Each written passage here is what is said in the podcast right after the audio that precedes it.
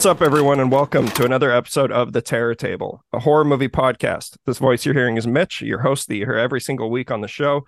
Uh, Boozy is not with us today. I gave him the option. I said, "Hey, look, look, we're going to be doing a haunted mansion double feature," and he said, "Nope, I'm out." Um, understandably so. This isn't for everyone. I wish he could be here because I'd really like to him to get to know our guest. Our guest today is Zachary Tennent of the Formatted to Fit Your Screen podcast. How are you doing, Zach? Oh, I'm doing great, Mitch. Happy to be here. Happy to be on the show. Uh, yeah, doing a little uh, formatted to fit outreach, and also, um, yeah, hoping to to raise raise awareness about the uh, 2003 Haunted Mansion with Eddie Murphy. Um, something that I think uh, that could be i think that's the kind of thing that would be covered on my show yeah typically so it's a bit of a bridging of the gaps uh, for me to be here and uh, thrilled to do it yeah it's a it's a perfect episode to uh you know kind of show what what life is like over on the formatted to fit feed and also it's just a great terror table collab um, but this is something that would have been right up our previous host of the show, Kyle Zervinsky. Like he would have loved doing something like this. And I know uh, you guys are friends. Yes, uh, this is definitely. I can imagine that Kyle probably would have saw this in theaters as well. I'll be curious as we get into it to know what your history was with uh, the original Haunted Mansion. Well, I, I say original as in yeah. the one that was new when I was a young child. But as I googled into this, you know, of course, there's a there's a history with this uh, intellectual property, as we'll call it and uh, including a Muppet uh, television special from just a couple years ago that I had no idea about. I was going to watch that, uh, but I was a little haunted mansioned out after I got out of the theater for the new one. Um, but I yeah I saw that on Disney Plus, and it's really interesting. Yeah, like this was. Well, we got so much to talk about with Haunted Mansion, but before we move on and we just start getting to know you and talking about what we've seen and doing our normal terror table rambling, um, what made you like you reached out you're like haunted mansion 2003 on the terror table. It's like what and i immediately jumped at it. What made you want to what what got you to want to talk about this movie? Well that's that's a great question and there's there's uh, probably a lot of reasons behind it. Uh, i think as had has come up on my show uh, we did an army of darkness episode on that show with uh, you know friend of both shows scott hamilton. Great episode. and Thank you. And on that, we talked about how um, the horror comedy is something that to me is just so. I, don't want to say repulsive in a in a sense of like oh like shock you know shocking gruesome but like repellent like something that I'm really like pushed away from. I've only seen Shaun of the Dead once. There's something to me of the convergence of the two that has just always kind of rubbed me the wrong way and I've really tried to get at the heart of what that is because, you know, a lot of people, they say, you know, oh, I listen to everything except rap and country. And it's kind of like, well, that's like a political statement on like both of those. Like when people have biases of what they don't like, or they, you know, I like everything except this, you have to investigate that a little bit. So I've tried to figure out what it is about the horror comedy that I struggle with. And I think what it is is that for me, my relationship to horror is that it really is about dread. It's not as much for me about the ambience of a spooky, gothic, you know, foggy autumn evening. I like that stuff. I enjoy that as well. But when I'm going to horror, I really want something that's getting at my basest, most primal fears and when that's being undercut with a lot of skeletons falling out of closets or goofy sort of Danny Elfman score music, like these things, it makes it harder for me to get sucked into the terror of something. So I was just curious to revisit this movie that I had seen uh, in theaters in 2003 and not seen since, not thought too much about since. But uh, yeah and now here we are so yeah that's just that's really interesting because i love how yeah you basically just described everything that the haunted mansion is is stuff that you're not really into well but it's but and as i try to do on my show you know, I have a an enthusiasm and an appreciation for cinema that outweighs any of my personal biases that I want to see. I actually um I know we're going to talk about things that we've seen coming up, but I saw Barbie earlier today, something that I was pretty convinced I wasn't going to enjoy and was pretty sure wasn't for me. And I went into it with an open mind and I liked it. And I thought it was, you know, I enjoyed some aspects of it quite a bit. So I, I go into things wanting to enjoy it, and I try on my show to see the good in things that maybe aren't necessarily amazing or complete crap, but shine a light on, oh, hey, maybe the lighting is good in this movie. Maybe that's something, you know? Yeah. Yeah, no, and that is something you do a really great job of on your show, which I urge people to check out. I know I've been on twice now. Uh, the first time we chatted about Jaws, and then the le- most recent time we talked about um, Light Sleeper, Light Sleeper, and the works of Paul Schrader. Uh, both of those were really fun conversations. So I definitely encourage listeners to go and check it out if you haven't yet. Yeah, two very different chats, but uh, yeah, two yeah. favorite uh, episodes of the show certainly for me. Uh, and yeah, because I think that movies, and you know, Mitch, that's it's a great example for the two of us that uh, my enthusiasm and my desire to gush about film appreciation and to really talk about it with people who know has fostered some great relationships through doing my show, you know, through you and I, and now I'm here on this show. Yeah. It, uh, I think that film snobbery, you know, the film bro archetype, any of those things. You know, it's not all just being like, hey man, have you seen Fight Club? My show is a lot of that, and this show is some of that sometimes as well. Yeah. But but it's uh it's it's all just enthusiasm. We're all just big fans of movies, I think. Yeah, no, I totally agree. All right, awesome. Well, let's uh yeah, let's get into it. So let's talk a little bit about other stuff you've seen recently. So you saw Barbie, and I should say just I'll put this at the top of the show um we i've already recorded the next episode that's going to be coming out after this one boozy and i recorded it last night we talked about the recent documentary on Shudder called sharksploitation all about the shark exploitation craze and what came of it and what that genre consists of. Uh, it was a really great episode but on that episode i talked about barbie and oppenheimer.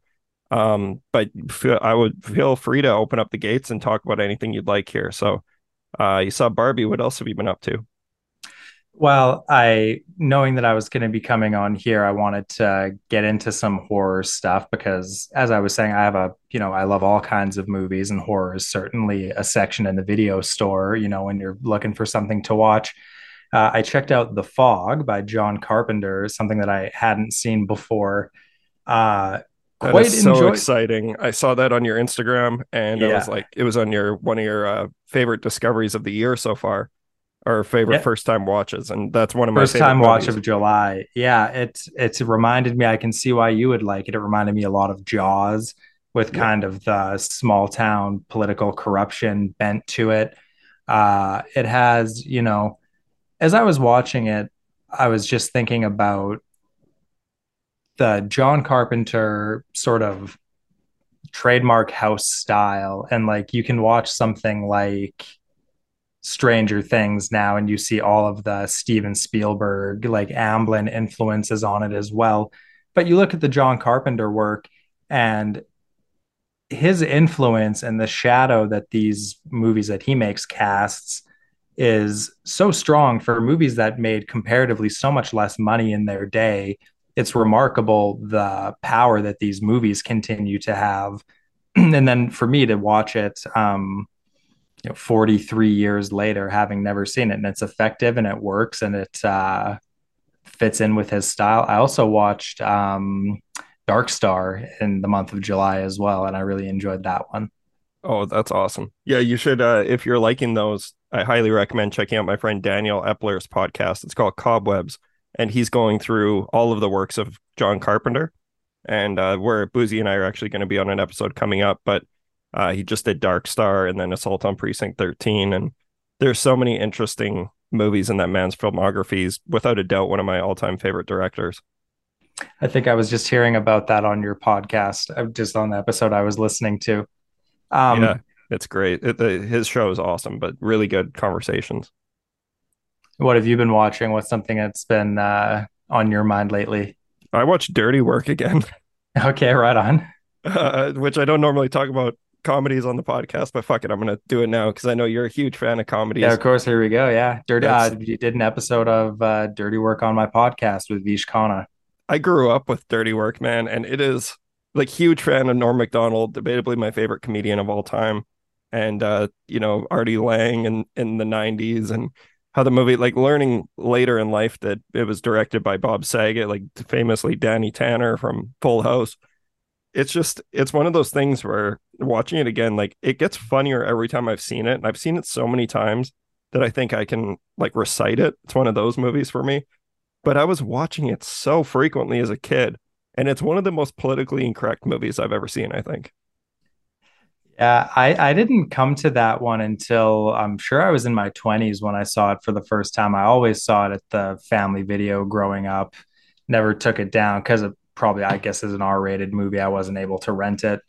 But yeah, that movie is so funny. And it's, it's funny in the way that something I struggle with being a comedy film fan as an adult is that like a lot of comedy movies there's a ceiling on like how funny a comedy can be or like how good a movie comedy can be. It's like they're only so funny and like the funniest ones don't really have plots. Like it's a balancing act and you can only do so many things. Dirty Work is a movie that has some of the most humor within just like a stretch of a movie starting and ending. Got like none of a plot, you know. Yeah, it's wall to wall no character development or anything, but like a hilarious, uh, form breaking, unique.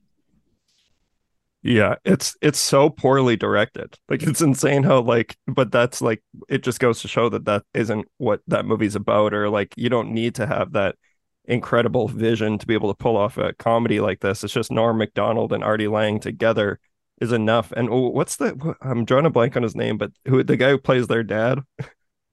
oh, it's uh, Jack Warden in that movie. Yeah. yeah. he's so like the whole movie is just it's so crass. And, Chevy Chase and Don Rickles. Everyone oh my god, Chevy so Chase! I forgot Don Rickles from uh, Dennis the Menace two.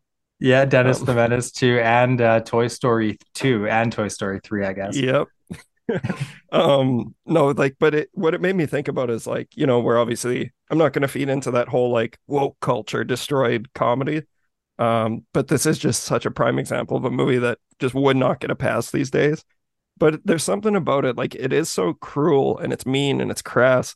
But since it's being led by Norm Macdonald, he finds a way to just, I don't know, like kind of bring these situations down to earth and make them not feel so mean like it's i don't know if i'm explaining this properly but no it is true because he's dis he's got such a warmth when he smiles and it's yeah. it's that he he's not a good actor that's no. you, you don't mistake the two it's not that he's a good actor that he's got really good like screen presence but he's got his comedic persona which is that he's endearing and lovable even when he says these off color terrible things and but that's again the thing like being hilariously funny, like as I would agree, like Norm Macdonald, maybe like the funniest man who ever lived.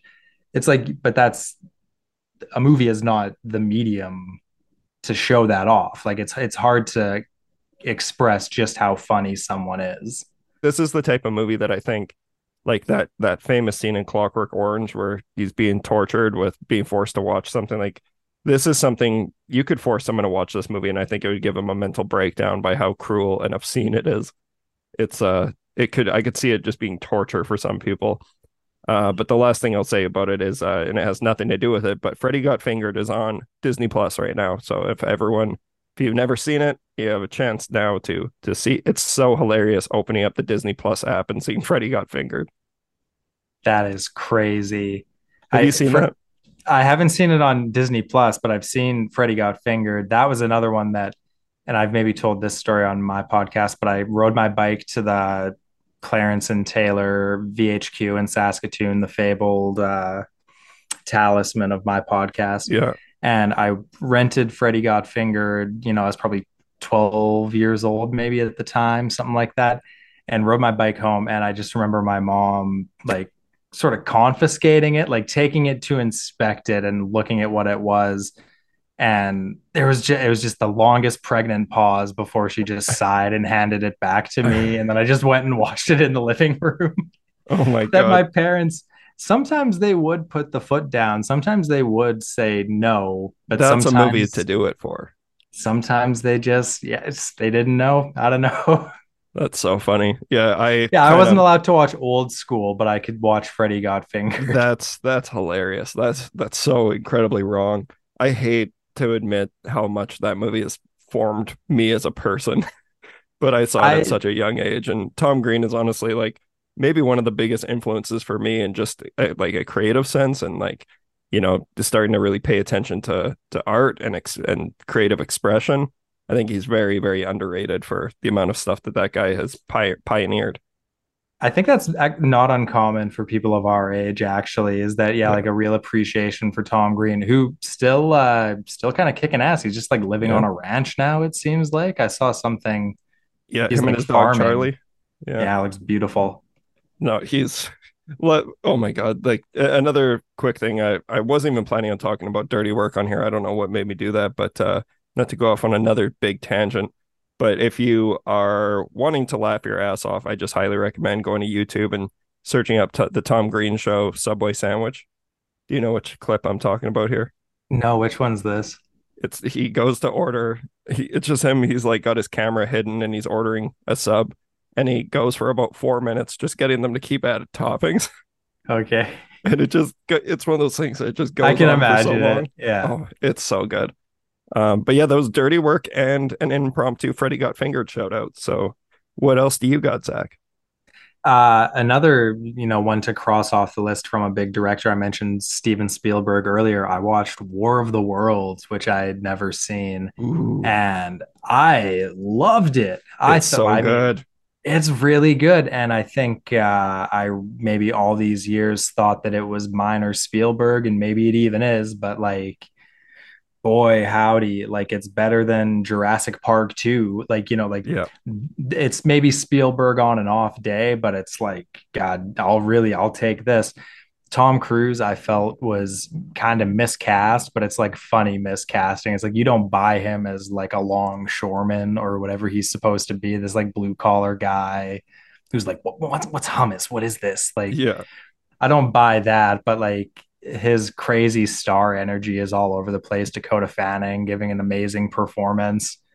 And what I found watching that movie, specifically when they're in the basement with uh, the Tim Robbins character and like the tripod, you know, coming all through, uh, very similar to uh, the kitchen scene and the end of Jurassic Park, is that Spielberg, he really gets like terror. And one hundred percent. and this is the terror table like i think of horror maybe as like you know the sound of a crypt opening and like the thriller video and kind of haunted house spook like but like terror that like gets like to your heart and to your guts like to really like shake you and chill your blood. Spielberg does it like as like better than anyone kind of. Like i sort of think he does it as good as anyone and so that's what really blew me away was how uh terrifying war of the worlds was for just being like a summer alien blockbuster and how mean of a movie it was Yeah, i loved it yeah, that one caught me so off guard. I went to that one in the theater at the Center Mall Cineplex there when it first Oh, came yeah. out. And uh, I remember not having super high hopes for it. Like for whatever reason, around that age, I wasn't a big Tom Cruise fan, and like now, I he's I love the guy. Um, well he, he had bad movies. press though. That summer specifically like when that movie was coming out that's i think when he jumped on the couch, That was the couch, and yeah. everything. Yeah, that was and that's why. He had bad press and then i thought that he was terrible. But it was the same thing with ben affleck like these people who Oh, had yeah. such tabloid publicity that when you're like 13 you're like oh that, that guy sucks. Like all his movies terrible. But then you actually go back and watch and ben affleck and tom cruise are two of my favorites and totally agree. they had nothing Yeah. but bad press colin farrell Yeah, just remember being shocked by how scary War of the Worlds was and War of the Worlds was and now it's I do consider it one of I think it's like one of his most underrated movies by far and I would say easily you know, his his darkest and scariest aside from, you know, like Schindler's List and stuff like that. But if we're talking on a pure, like you said, terror level, um, War of the Worlds is it's gnarly and like it's so shockingly violent too. Like I remember, I think I would have been would have been like 12 years old when that movie came out, and seeing those tripods like penetrate people and then spray their blood around, I'm like, what the fuck? Like you would not. I, at the time, I was like, I would think about Steven Spielberg and his like E.T. and Jurassic Park, and even Jaws wasn't like overly bloody or anything.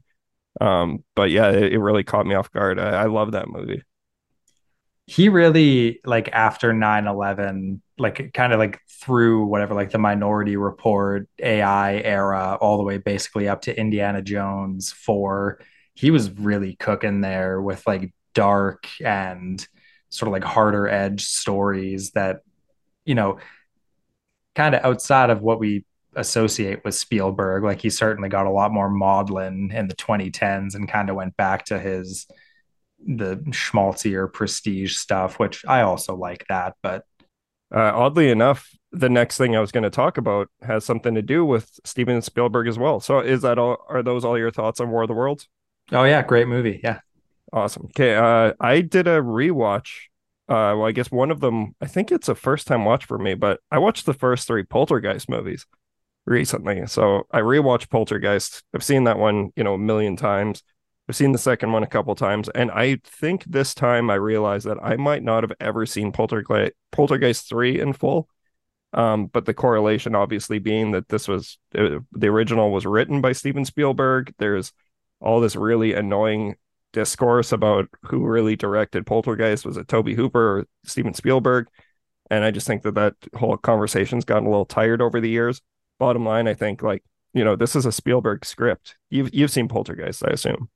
I've seen Poltergeist once, uh, you know, some years ago. I haven't seen the sequels, but after seeing The Fabelmans, I am really curious to go back and revisit it because it it should be one that I should have on my shelf and I should have like a few viewings under my belt. Yeah, I think especially yeah, especially the original. It, it seems like something. Well, at the same time though, you said that you're not really big on the horror comedy thing, and I know a lot of people would wouldn't necessarily call Poltergeist a comedy, but there is like a lightness to it that's that's sprinkled throughout the movie. Like, um, it very much does feel like a Spielberg movie, and then you have these intense scare sequences, and I think that Tobe Hooper expertly, you know, executed some of those scare sequences uh, but then you have like the Amblin score and the um, like just Steven Spielberg's heart that you can really feel in the script.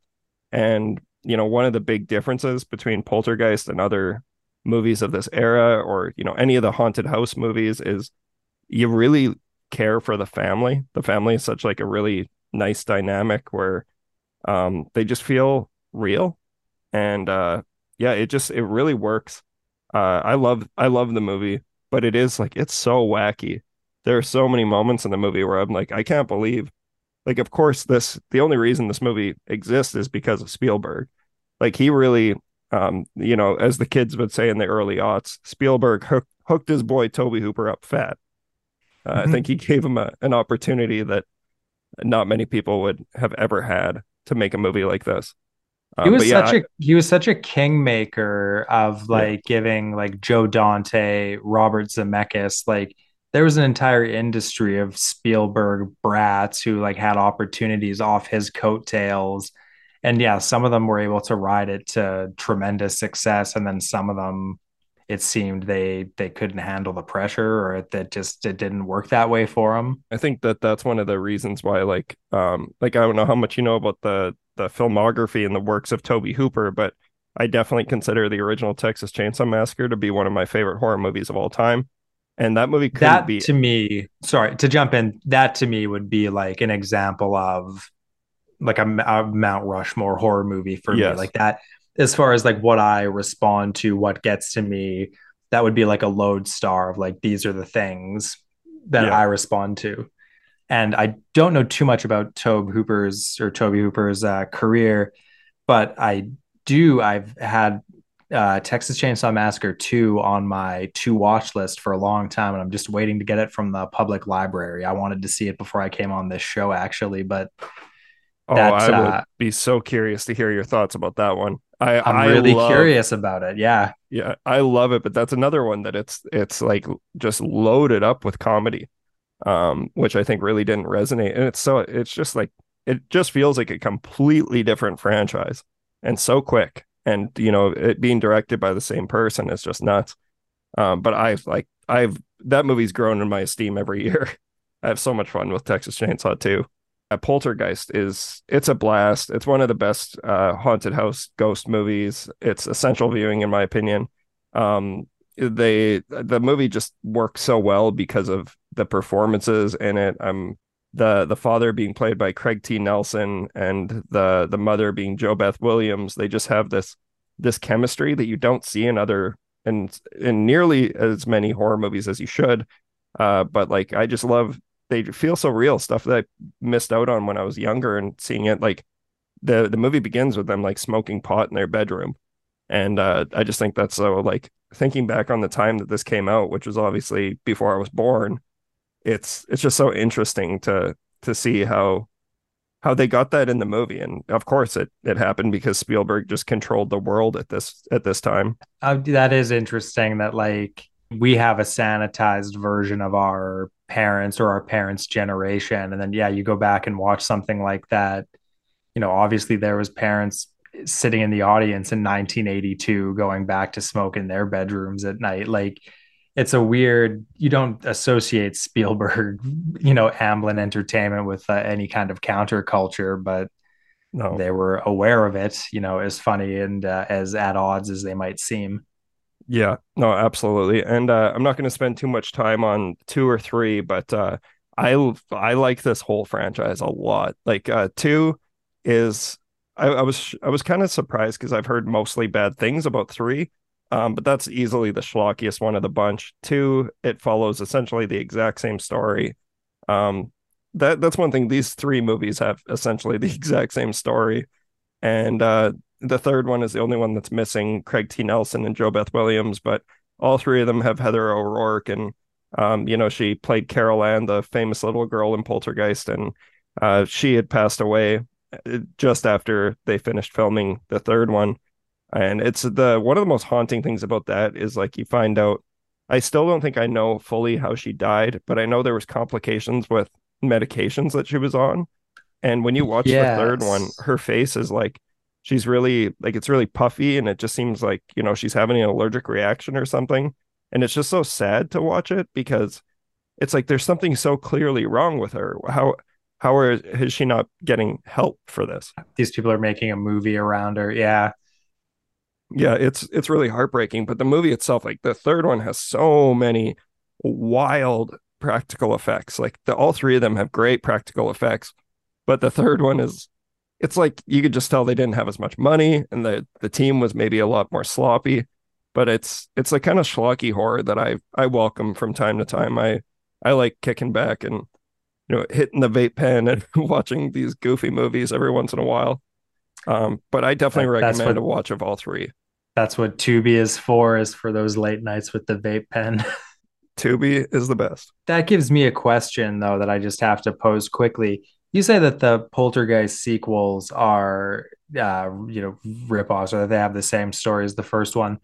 Can you, off the top of your head, name many horror franchises where the sequels are distinctly different, not only from the first, but from one another, and couldn't also be sort of like hit with that same knock that it's just yeah. repeating the original over and over? No, for sure. And I, I think what one that comes directly to mind for me is Nightmare on Elm Street, which is why I think it's my favorite franchise. Um, even the ones that are a little like the the the weaker installments, they of course they have that same core element of Freddy Krueger and them dealing with nightmares, but each movie feels drastically different. Like you can't there's never been a time where I'm like, oh, which which nightmare was that part in? It's like I can distinctly say the Cockroach Hotel was in Nightmare 4, you know, and um I feel like that franchise did it a little bit better. Like it, they all feel a little fresher and different.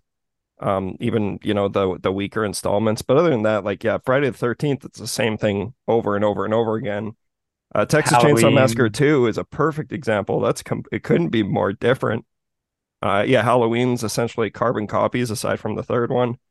That's the and, thing. You either you either replicate it or you do a commentary on it, like you do, uh, you know, a hypermeta textual commentary, you know, like a Scream 2020 yeah, or whatever, like New Nightmare.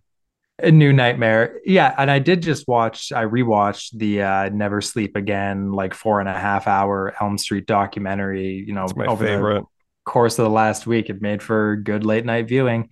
And yeah, that I agree with what you're saying on the Freddy movies, though that they are they do repeat the you know the premise but the you know freddy the character he's so heightened that from movie to movie the characterization changes like he becomes funnier or more villainous like it goes in both directions and that there's the scarier movies and then the more gag oriented and always based around the set pieces. Yeah absolutely and that's yeah last night i actually like i just was having one of those nights i didn't know what I wanted to watch. I wasn't feeling anything, so I just threw Dream Warriors on for the millionth time, and I couldn't stop thinking about it all day. It's like it's just one of my favorite movies. I and now I'm like, even after we wrap up here, I'm probably gonna go through a couple more of the Nightmare movies. I've seen those ones so many times that I can just I don't necessarily need to do the gauntlet like front to back. I'll do that every couple of years, but there's certain franchises that I like just dipping my toe in, grabbing a sequel, and you know, moving on after that. But uh, I, I'm happy you mentioned Never Sleep Again. I, I love that documentary. Yeah, and I'm I'm looking at my uh, Dream Warriors poster on my wall just as we speak right now from the Broadway Theater in 2010. Oh, I've, the Tyler uh, Baptist screening. Yeah. Oh, of course. And I've I've held uh, you know good care of that poster ever since. So I'm gonna have that for a long time. That's awesome. I did not know you had that. That's fucking that's wicked. Yeah, that, I've got so a few was... good ones from over. I got Doberman Gang, also from uh, probably around 2010. I've got a few good ones. Jaws from 2012. Oh, that's awesome! Wait, Jaws from 2012? Jaws, yeah, in 2012 at the Broadway Theater, and it was on film, and it was really red, as I seem to recall. Oh, wild! Yeah, I definitely I wasn't at that screening, but those are. It's crazy how many times we must have crossed paths and not even known it back in the day. I think about that a lot, actually. Yeah yeah, that's wild. Um, yeah, so that's the Poltergeist one through three, and I, I, I might talk about it on another episode, but I, I got about halfway through the remake, and that is just one of the most vanilla, bland, worthless, sense, completely senseless movies I think I can ever imagine. Like I often forget that it exists, and it's yeah. what's the vintage on that one? Is that the last few years or longer? Yeah, that okay. Let's say 2015. It's like such a non-entity that I feel like I saw the trailer for it yesterday. Like you, it's yeah. had such so little of a cultural footprint that I'm like, that's got to be new, right? Yeah, it's it's wild when any movie can make Sam Rockwell seem like a bad actor. Like you know, you got you're in major trouble if you got someone like put like Sam Rockwell in your movie and if he's just, sleepy, yeah, that's not yeah, good. It just it's a it's a really bad movie. Like it's oh god, it's just especially after watching the original again, like there's just so much heart in it, and then this remake, it just feels so hollow. And there there are plenty of examples of remakes of classics that I absolutely love, but Poltergeist is like I think it's one one of the worst offenders up there with the Nightmare remake because it's honestly worse than the night. No, nothing's worse than the Nightmare remake. I hate that movie so much. Uh, but this one is just it's just so boring and forgettable. Nightmare remake. I don't know if I ever saw it in full. I think I did watch like a a, uh, pirated version of it when I was in high school, but I don't think I saw the entire thing all the way through like I did with uh, Friday the 13th remake, which I owned on DVD and saw a few times. Oh yeah, I actually I don't hate that remake. Uh, I think it has like a great first half hour. But, the first uh, half hour is really fun. Yeah, it, it, gets it falls apart. The scene where she uh the naked lady is swimming under the dock and then yeah, the, the machete through the head. The head and then pulls her up and her chest is exposed. That's that's platinum dunes, baby. That's cinema. Yeah. I agree. I, I, yeah, like I love the Texas Chainsaw Massacre Plat, Platinum Dunes movie as well. It's like um, but yeah, I'll do a double feature of that and uh, Texas Chainsaw too.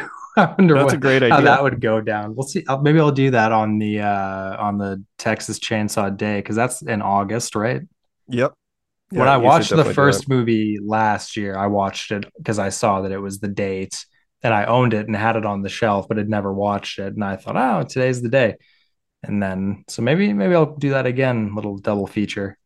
That's a great idea. I'd love to hear how those ones play together because they're they couldn't be more different, which I think is, you know, kind of the way to go with a double feature. Which order should I do them in? Oh, absolutely do two first. Okay, sure thing. But the thing ah, actually I don't know. Cause the the remake is so it's so mean and it's so dark. Uh and the, the Texas Chainsaw 2 is just like it's an assault of depravity. Uh, I don't know. I think you just roll the dice on that one. But uh, but yeah, that was the Poltergeist trilogy and the remake. Well, what else you got, Zach? Uh, I also watched recently the Peter Bogdanovich uh, multi-hour documentary "Running Down a Dream" about Tom Petty and the Heartbreakers. Uh, that, that's deviating pretty far from the horror theme, but uh, I did enjoy that quite a bit. Uh, you know, um, lots of I'm a sucker for those big long like the Bob Dylan documentary and the George Harrison documentary that Scorsese did. Anything like that of these revered 20th century figures. And you know the the people are interesting the music is good and it's inspiring but always not uh reverential. Like at different points in this documentary tom petty kind of comes off like an asshole and he maybe even had final cut on it and like let himself look like an asshole. That sounds like a Tom Petty thing. Well, there's different parts where he's like um he's talking about guys who have been in and out of the band and he's like um you know, and Bill's not going to tell the story like this because he's a coward. And then it cuts to Bill, and he's like, "No, yeah, I was really out of hand on that tour. Like he was right to fire me. Like clearly there's like unsettled bad blood between these guys that is documented in this movie but you know who knows if they ever squash the beef later.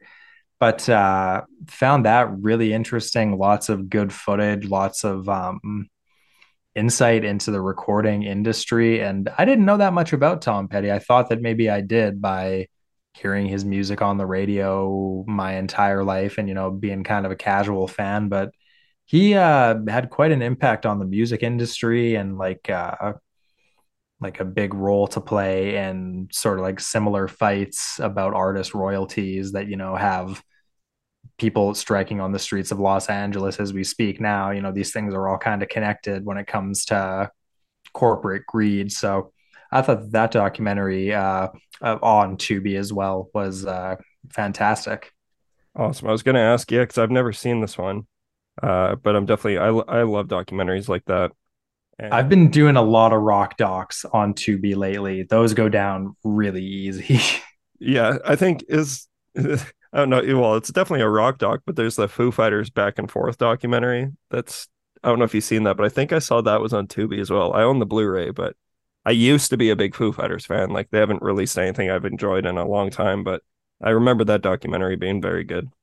I watched the Dave Grohl Sound City documentary, which I did enjoy in the 1st mm-hmm. half. I thought the second half kind of just turned into like a jam session and I kind of yeah. didn't like it as much. No, I don't know what the other face to face is you said? No, back uh back and forth. Oh, back and forth. Yeah, what what's that? You should actually watch it. It's um it was them recording Wasting Light, which is I still consider their last great album. Sure. Um, okay. I, yeah. I really like that album, and I think that documentary made me like it even more. Uh, but it, they go through like the whole history of the band and all of the mem- If you like, if you're in the mood for a rock doc, man, though that doc is so good. Obviously, it'll probably be a little hard to watch now with you know everything that happened with Taylor and um, still pretty fresh. Uh, but it's it's a really solid documentary. Oh, I'm definitely gonna check that out. Yeah, yeah, Foo Fighters. Uh, I almost went and saw them. They played the Verdun Auditorium, uh, kind of here in town, which they just announced the show like a week out, and it was the first concert at that venue in over 20 years or something. Sold out instantaneously, so didn't get to go. But yeah, I kind of yeah, they're a bucket list band for me. Even though like it was, it was after that, and then they like when Sound City came out, and like Sonic Highways it was during Sound City where I was like, I know everyone. There are so many people who would make fun of me for liking the Foo Fighters because they're like they're just such a boring white guy rock band. And I'm like, I never really fully got that. And then Sonic Highways came on. I'm like, oh, okay. This I see what you guys mean now. Yeah, it was kind of a slow. They had a turnaround. I saw them in 2008 in Saskatoon, one of the oh. first big arena concerts I went to, and it was it was good. It was memorably good. A yeah. show I still continue to think about. I really wanted to go to that show, and I had tickets, and I had to sell them because I I was booked to work at Rogers Video, and you know oh, I wasn't ah, yeah. wasn't take letting anything get me fired from that job. I I loved that job back in the day. Ratatouille was out on video. You had to have those new releases on the shelf. Oh man, it, did you ever do the video store? Like, did you ever work in video stores? I don't know if we talked about this. No, I never have. I tried. I leaned hard on the proprietor of uh, Pick a Flick on her Early oh, yeah. Drive. I really wanted to get a job with that guy because I was in there renting quite a bit, but uh, no, never had any kind of rental store experience. It was always the dream for me. Yeah, no, and I, I feel bad because, like, yeah, I think that especially anyone who loves movies as much as we do, like, that's just a rite of passage that sucks that it was robbed. So many people were robbed of the chance of doing that. I worked at Rogers and Blockbuster. And I can easily say Rogers was the better job. When I got hired, the the manager was like one thing you needed to do was you, he would make you you took home two movies and then you'd have to basically write a book report or like a review and how you would sell it to a customer and what you'd say about it and you could pick any uh, movies you wanted and this will this will show you like the date that I was working uh, okay uh, on, yeah on the new release wall there was the two movies I took home was Open Range or Open Season the yeah the, uh-huh. the animated movie Ashton Kutcher and Martin Lawrence yeah that one yeah it was that and uh the Trailer Park Boys movie. Oh, how'd you like them? I haven't seen either. oh, I love loved them both at the time, but that's just it. Just goes to show how you know I'm a student of cinema. That those are the types of movies I was taking home at the time. I've never told that story before, but yeah, they. Uh... I well, I love that because it makes me feel like that guys like you and I, it, it's like the Quentin Tarantino thing that I recently read his book, Cinema Speculation, and he names these obscure movies of like who could have ever you know heard or who remembers this with some no name whatever but then like if you were a kid when that movie came out and you went to a theater and saw it you're going to remember it forever it's like what, what do you mean you don't remember rebound with martin lawrence like that was a hit movie oh, like everyone God, saw rebound. rebound remember joanna man I, I haven't seen Joanna Man. I think I know the premise. I completely forgot about that movie until you said Rebound for some reason. But I can't imagine how rough that one would be these days. I think Rebound got made off the success of Kicking and Screaming. Yep. But even screaming. even that movie didn't have enough that like the rising tide couldn't lift the ship of Rebound. But no, you know another comedy from that era that is insanely underrated that I didn't really like when I when it first came out, but now oh, I'm I see really clips curious. of it all the time. Semi Pro. Oh yeah, I Semi-Pro saw that in so good. Saw that in theaters and hated it. I'd be Me curious too. to go back. I loved Will Ferrell and I saw that and I thought it sucked. um, I'd be really curious to go back and rewatch that now. Dude, it's so harsh. Like there's a like this there's a scene at the beginning where Will Ferrell, he's like the captain of the team and he's the announcer as well. So he's he's introducing his team and introducing himself last. He was pretty funny in Barbie, I thought. Oh, yeah, yeah. But the thing is, like, you know, after Anchorman came out, he just did Anchorman over and over and over again. That um, is true. Yeah. And I guess he even semi pro falls in line with that, but it just yeah, it stands out a little bit differently for me. I don't know. There's something about that movie that I just I find it fucking hilarious. I would be curious about that. That I liked Will Ferrell movies so much. Like I saw Anchorman in theaters after my mom had already seen it, so she knew what she was getting us into, and she took me and my brother to go see it.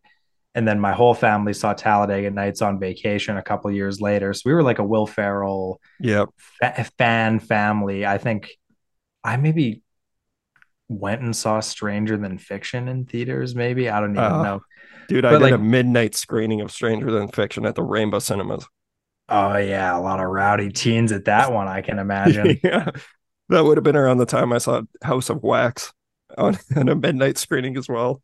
that make that that stands to a little more reason than stranger yeah. than fiction but yeah, but yeah maybe if that movie was is super crass though maybe it's because i was sitting in a theater with my parents watching it and i didn't want to laugh at something that seemed that you know i wouldn't want to laugh at it in front of them yeah because like anchorman and talladega nights there's some innuendo and like whatever in that but that's also just a lot of like quippy one liners and kind of like physical comedy Yep. Talladega Nights, Christopher Nolan's favorite movie. Yes, I love that. He's he's he's so real. He's just a yeah. real guy. No, I love it as well. Do you have anything else uh, that you've seen recently, Zach, that you want to mention? Oh, geez, anything else? Uh, I watched Death Wish three. Kind of enjoyed that. That was a very passive viewing. That was really a movie that was on the TV in the background, but I was happy to be able to strike that off the list. I've never seen the third. I don't think I've seen two or three. The third one, he's getting into a lot of like he's really malicious at that point. Like he's like it's a cat and mouse kind of thing, and he's setting people up for gruesome deaths. The score was done by Jimmy Page, not uh oh, not some of his best work, I might say, but uh kind of interesting nonetheless. I had no idea that Jimmy Page did did scores. He's yeah, I don't know. I think he maybe did a few. I I don't can't name any other yeah. ones he did off the top of my head, but the I first, feel like that's not the only one. The first thing that comes up when you look it up on IMDb is uh Godzilla 1998. Oh yeah, the Kashmir. Yeah, yeah, the Puff Daddy Kashmir riff. That's hilarious. Um, yeah, that that's awesome. Yeah, I I need to go go through that. I I went through a bit of a, a Charles Bronson phase a couple years ago. I remember really liking the first Death Wish. I've I've watched a lot of him this year on Tubi. There's a lot of Cannon films with Charles Bronson. You know, some of them are better than others. I think 10 to Midnight was pretty good. Kinjite oh, was Oh, I love really 10 to good. Midnight. You know which one sucks that like is weird? It, it gets built up because there's a remake of it, but my god, uh the the mechanic. Uh yeah, I did watch that one. That's a yeah, sleepy, sleepy movie. Is that John Milius? I think so. Yeah. Yeah. yeah. That, that, one. that one wasn't good though. Yeah, you're right. I remember just thinking because like it has a great poster, and I've always heard like stories about Charles Bronson and and oh, it was the, Michael Winner. That's who directed it. Oh, okay. Of death of the Death Wish movies, yeah. Yeah. I like a lot of Michael Winner movies. There's a really weird, hokey uh 70s horror movie called The Sentinel that he directed that has this really bizarre scene where they celebrate a birthday for a cat it's like one of those things that just like could not be more out of place in the movie. Um, but I, I miss when that kind of shit snuck into mainstream movies. But uh, yeah, so the Death Wish three, you recommend? Uh, I'd give it a recommend. Yeah. Okay, awesome. I got one more. Um, I so that's the tricky part is I was trying not to talk about it on the recording last night because that episode's going to come out later than this one. Um, but I was just so excited about it that I just couldn't help myself. And I want to give it just like a real authentic actual review right now. And that's a, on Friday night, I went and saw Talk to Me. Okay. The new A24 film from the RackaRacka team. Do you know anything about those guys? Uh, no, I don't think I do. So they're like Australian YouTubers, and I've never seen their show. I still like I I saw the movie on Friday, and now I wanna I wanna go and see what else they've done uh, but they're the Philippou Fili- Philippou brothers. I need to learn how to pronounce that. Uh, Danny and Michael Philippou, because these guys crafted one of the best modern horror movies I've seen in a very long time. I absolutely loved this movie. I went with a couple of my buddies and uh, my pal Nick Humphreys, who's my mentor. He's been on the show a bunch, and then my friend Patrick, who I'm making a movie with right now. And uh, we just kind of wanted to go and get inspired, and that's exactly what this movie did. It's it's truly like I don't want to overhype it so much because I do worry about, you know, things getting destroyed by hype, but there already is so much of it around this movie. I just don't see how you could be a fan of horror and go into this and not be like at least a little bit blown away. It's it's just a really genuinely scary and intense hour and a half. Like it's a tight hour and a half. It felt like it was like 20 minutes. But um it's you know it's someone like myself my friend patrick who's like he's just kind of getting into horror at the moment and uh, like he likes horror movies but they always work on him like when he's over and we're watching something at my house, he'll grab a pillow and he like holds it. He's one of those guys. He gets mm-hmm. genuinely scared. And I don't. Like I I've seen this stuff for so long. I'm just desensitized to it at this point. And there's a moment in Talk to Me that I I jumped out of my seat. Like and it wasn't even a jump scare. It was I couldn't believe what I was seeing. It made me just so like uncomfortable.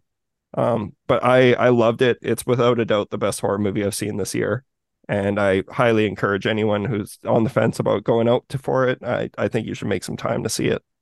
In uh, in just like a word or two or a subgenre, what uh, what are we dealing with with this movie? It's a it's a just straight up supernatural horror movie. Right on. Okay. And it is one of those things like it's another thing I mentioned next week is that it seems like one of those, you know, there are rules and you gotta you got to follow these things in order to defeat this this thing whatever this entity is and it's essentially like these kids find a they, it becomes kind of like a party trick where they they have this hand that when you touch it you say talk to me. You see a ghost in front of you and then you say i let you in and then you get possessed. And there's a way it's almost like um what's the game that people like kids were like making themselves pass out? Do you know what i'm talking about? Um I do know what you're talking about, but I can't think of the name. Yeah, so it's it's something like that, and I think one of the some of the criticisms I've seen too is it's like it's a, just a stupid concept. Like, what kids would ever do this? It doesn't make any sense, and it's like, well, first of all, it's a horror movie, um, so don't like you don't need to take everything so literally or seriously. But I feel like for me, it was definitely like the whole message is like an allegory on on what kids do for for attention these days. Like yeah, the immediate thing I thought about was when everyone was eating Tide Pods. Mm. and I was like, this is just like a supernatural horror version of teenagers eating Tide Pods in front of cameras. And there's also the what were they snorting that you baking or was, was snorting rocks? Ah, no, but it was something of you where you eat a spoonful of flour. Oh, the cinnamon. Cinnamon, there, yeah, cinnamon challenge. Yeah, yeah. So it's like that, but you're being possessed by a demon. I, was in the wrong part of the pantry trying to remember what that was. Yeah, there we go. yeah. Oh, flour would be terrible too. But I, I remember I did the cinnamon challenge, and that was that was terrible. Um, but no, it's just it's a really clever, well written, and above all else, like so well acted. Uh, there's like a couple. There's a specifically one I would easily say it's an all timer for a young adult performance, and that's Joe Bird who plays the character Riley. He's a little boy who you know partakes in the game, and you just can't believe the the performance that they got out of these people. And I can see why a lot of people like they're saying uh, this is like you know in line with something like It Follows and Hereditary, and it's right up there for me with like modern horror movies that I I feel like I just saw a classic. So that's always exciting for me. Mm-hmm. I'm excited to check this out from the RackaRacka crew. Yes, the RackaRacka boys. I want to check out some of their YouTube stuff tomorrow, but uh, yeah. So talk to me was great, but that's that's all I have to chat about. Do you want to do you want to venture down into the world of the really rich world of Walt Disney and the Haunted Mansion? I think we should get into the depth of development hell with the Haunted Mansion. All right, we'll see you all on the other side. The Gracey Mansion. 52 bedrooms. 67 bathrooms. 999 ghosts. And one unsuspecting guest who will come face to face with every one of them. the Haunted Mansion. All right, and welcome to our main feature presentation where we're going to be talking about two movies. We're doing a double feature of The Haunted Mansion from 2003 and Haunted Mansion from 2023. Kicking things off with Rob Minkoff's The Haunted Mansion, starring. Oh, I got notes here. I, I specifically planned. I didn't take many notes for this episode, but knowing that you were coming on, I planned something that you do on your show that is one of my favorite things in the world. This movie starring Eddie Murphy from The Adventures of Pluto Nash. uh, it's also starring Terence Stamp from My Boss's Daughter. From Bowfinger. from Bowfinger. Um, Marc John Jefferies from Get Rich or Die Trying, who's uh, okay, he, very nice. Yeah, he plays Michael Jordan Evers. Uh, do you know who I'm talking about when I say Steve Hytner? Steve, the yeah from uh, from Seinfeld. Yeah, yeah. It's, to me, I'm like, I see Steve Hytner, and I just feel like this guy's just Phil Hartman at home. Yeah, yeah, yeah. I know that's very true. Or uh, uh, Dylan Baker at home as well. Yeah, he's um, yeah, Phil Hartman from Jingle All the Way. Um, and then yeah, we got Wallace Shawn from House Arrest. Wallace Shawn, the star, the star of Rifkin's Festival, one of my favorites. Uh, uh, did you ever see House Arrest? Do you know what I'm talking about? I have seen House Arrest. I own that on DVD. Actually, that is that's a funny movie. And uh, what I remember about that one is that he's so kind of happy to be there. Like yeah. he's the one adult who's kind of enjoying the house arrest. Yeah, I haven't. Fuck, I haven't seen that movie since before my parents were. When my parents were were not divorced, so that was before I was nine years old. But I rented that movie a lot. You um, you had a game plan right there to prevent it from happening. What happened, Mitch? Then I saw the Parent Trap. And I was like, no, what what was it? There was a there was a divorce movie I saw that showed that you can you get two Christmases, so you get more gifts. And I was like, fuck it, yeah, let this marriage burn. Oh well, certainly you certainly have had to have talked about how in the '90s the trend of divorced dad movies oh, was yeah. just the cultural zenith of the yeah. Santa Claus as well falls Mrs. into that. Doubtfire. Iron Giant, I feel like is oh, yeah. also one of those. Yeah. Now thinking about it, those are all like my favorite '90s movies as a kid. Um, yeah, great movies. Another great '90s movie, Kevin Pollak uh, from End of Days. Um, yes, he's, he's cop out. yeah, Jamie Lee Curtis from Beverly Hills, Chihuahua. Oh, I guess Jamie Lee Curtis. That's in 2023. She's in in that one. But yeah, I think that's all I got here. But uh, I just I don't know if I've ever laughed harder than when I was listening to you and Scott Hamilton talking Army of Darkness, and he was like said something about Mark Wahlberg, and you're like, oh, Mark Wahlberg from Planet of the Apes. It's yeah, I always uh, I always try to contextualize these stars from sort of like how I remember them or how they first yeah. came onto my radar. So yeah, I I got a real kick out of that. I was thinking about it today. Like I don't like like I would think of a hundred other movies to with Mark Wahlberg before Planet of the Apes. I was like, I was thinking this morning, I was like, when I was writing that, I'm like, I think I would have said Contraband before I'd say Planet of the Apes. And that's like one of the most forgettable movies ever made. You'd say Mystery Men before you'd even mention that as a Tim Burton movie. like, oh my god, that's, that's, yeah, that is so true. That's no one's no one's most memorable moment that movie. Oh God, yeah. I I unfortunately I definitely I remember going to that in the theater, and uh, I lo- I think I pretended that I loved Mystery Men growing up. I got to see it again. It's been a while, or do I? When's the last time you watched Mystery Men? Last time I watched it, it wasn't for me. I'll say that much. Yeah, I but, believe that. Uh, but I've heard it's a classic from people who I do. Uh, I most mostly trust their judgment. I don't know. Yeah, I've just never been a big Greg Kinnear guy. I don't know what it is, but he's just kind of always bugged me. And I think that that he kind of was like repellent for me from rewatching that movie.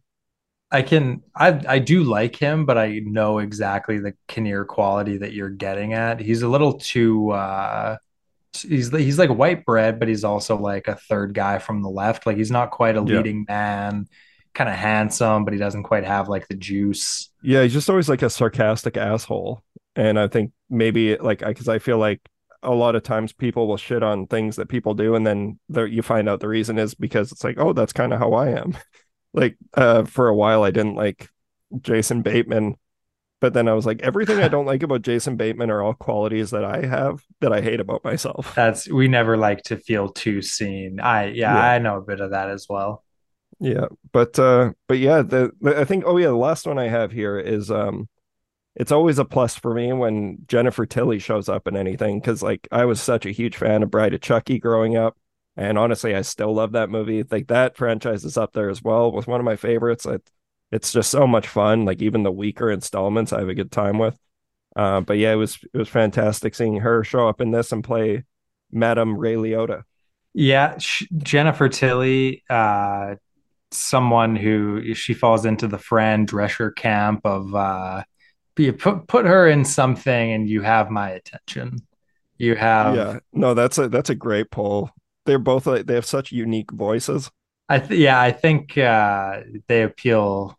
They're they're a type. They're a type in the same. The two of them for a certain kind of adolescent. Yeah, let's get let's get into the movie now. So, um, when you said you saw this in the theater, Yes, I did. I my mom took me to go see this in theaters when it was new. Um, not sure why. Well, I mean, I went and saw a lot of movies as a kid, you know, as you know, if we mm, had a reward for something or, you know, special occasion, go to see a movie was always a nice treat. I do have a brother and he didn't come to see this. He would have been 11 at the time, so not too old for this movie, but maybe he felt too old for it. I think I probably enjoyed it at the time. I don't remember hating it, but I never had any desire to get back to it afterwards. I was a big Eddie Murphy fan when I was a kid. Certainly by the time this movie came out, I had seen The Nutty Professor, I had seen Shrek. I was immersed in the fast talking, funny man, Eddie Murphy. So I think that was probably a big selling point, maybe for me, as odd as it might be, but that Eddie Murphy was a child's, you know, a kid's movie star in 2003. Yeah. No, he he really was. Like I at this time Daddy Daycare probably the same year I saw that in theaters. Yeah, yeah, well Daddy Daycare, Dr. Dolittle, um and yeah, like uh what, what there's so many movies. Oh, you said Bowfinger and I know that's a movie. Was it Bo- yeah, Bowfinger is one that you and I kind of bonded over a little bit. Yeah. Cuz like I grew up with that movie and I loved it. Well, I didn't get to that one until later. Eddie Murphy and Steve Martin are both kinds of examples of they were super ubiquitous, specifically when I was a young kid of like 2002. There was a trillion, you know, bringing down the house, cheaper by the dozen, Looney Tunes back in action. Like Eddie Murphy and Steve Martin were both cooking so much. Yeah. And then by the time that I was like 14 or whatever, and I'd outgrown just kind of like the shit that a child watches and then I had a reappreciation for these people. And I'm like, oh no, Eddie Murphy and Steve Martin are like goaded. I grew up watching the shittiest stuff they've ever done, but like 20 years earlier, these guys were kings. And then that's where I went and saw Bowfinger and I saw all of the classic Eddie Murphy movies and really you know, like had the comedy fan appreciation. But when I watch it now, like when I went back and just sat and watched Haunted Mansion. This is, you know, Eddie Murphy kind of making an okay paycheck. He's not sleepwalking in this movie the way he does in uh, Wes Craven's Vampire in Brooklyn, where I think yeah. he's giving a really bad performance. He's got his eyes open in this movie. Like he's kind of got some energy to it. Yeah, you could still still see that he's like having a bit of fun with it yeah, I guess I'll just quickly jump in with my my history with this thing is I I didn't see this until I think it would have been like 2018 or something like that. Okay. Because uh, I would have been I was a 13 year old movie snob at this point, even though I was secretly you know renting open season and Trailer Park Boys. I just remember being like I was a teenager. I was I was I wasn't a little kid watching these movies anymore. Where I was like, Haunted Mansion isn't for for people in my age group. That's like I was too old for it, even though I was watching. Six Monsters. months can make such a difference. Like you, yeah. can, you can be just on the other side of something and you miss it completely. Exactly. Yeah. And I, I, was watching Monsters Inc. on repeat at this time. So it's like, what, what the fuck was wrong with me? Um, but honestly, I'm kind of happy I didn't see it then because I watched it in 2018. I think that's around the time I would have watched it. I think it's because I was going to planning a trip to Disneyland and Universal in Florida and I was excited to go on the Haunted Mansion ride. And uh, I didn't hate it by any means at that time, but it just felt like, yeah, yeah, it's it's a mess, but it's like a it's it's a kids movie. It's not made for me. And I was like, I'm sure I probably would have liked it if I would have seen it when I was, you know, seven, eight, or you know, the target demographic for it. Uh, but looking back on it now, like on a rewatch, I just there's so much I actually really like about this movie. I think that like the storyline and the jokes don't really land almost like ever. Sometimes so much so that it becomes funny that the the jokes just are that bad. It's pretty uh, sweaty, yeah. It totally is. It just doesn't feel natural in any way. But you know, a huge part of the reason why I love horror so much and why I obsess over this art form is because of the makeup work and like the special effects. And this was famously done by Rick Baker, who is one of the best to ever do it. And there's something about this movie that has this the spooky autumnal quality that I just really like looking at it. And I, I've even I was looking at some reviews today of it, and people are saying that it's like a really ugly looking movie, and I couldn't I couldn't disagree more. Like I like how this movie looks. I think the ghosts look awesome. Like the skeletons that are popping out or it just feels very Halloweeny for me, which is why, you know, I, I give it a huge pass because of that. Like it's almost like I have blinders on because it's like, oh, it's showing me things that I like. So it's kind of tricking me into into liking it. But it's a pretty surface level movie. It's but it's it's fun enough. And it's not two fucking hours long. No, I uh I, I would really agree with quite a bit of what you said there. Like my takeaways on this watching was like, yeah, like Eddie Murphy, as I was saying before, it's like comedy movies are not the way to showcase that, like that someone's super funny. It's like you're there to give a performance, serve a function within a story, try to be funny along the way if you can. Like Eddie Murphy's doing what he can with the material. The supporting cast is okay. Wallace Shawn, you know, always a joy to see him like it's not super spooky, but it is well, it's it's not super scary, but it is super spooky. It's super adorned with the you know haunted mansion like it feels like going into a haunted house or at least having one described to you um it has all of these tangible qualities to it. I felt that watching the 03 and now watching the 23 side by side, it's just a compare and contrast and like what has changed in filmmaking that this movie some of the sets look cheap but they still look like sets that's pretty cool they don't yeah, look exactly like, they don't look like a cheap shitty green screen like I thought that sometimes I thought this movie looked really impressive, and then sometimes I thought it looked pretty cheap and kind of like it had aged sort of poorly. But at no point did I think that it just looked like no thought or effort was put into it whatsoever.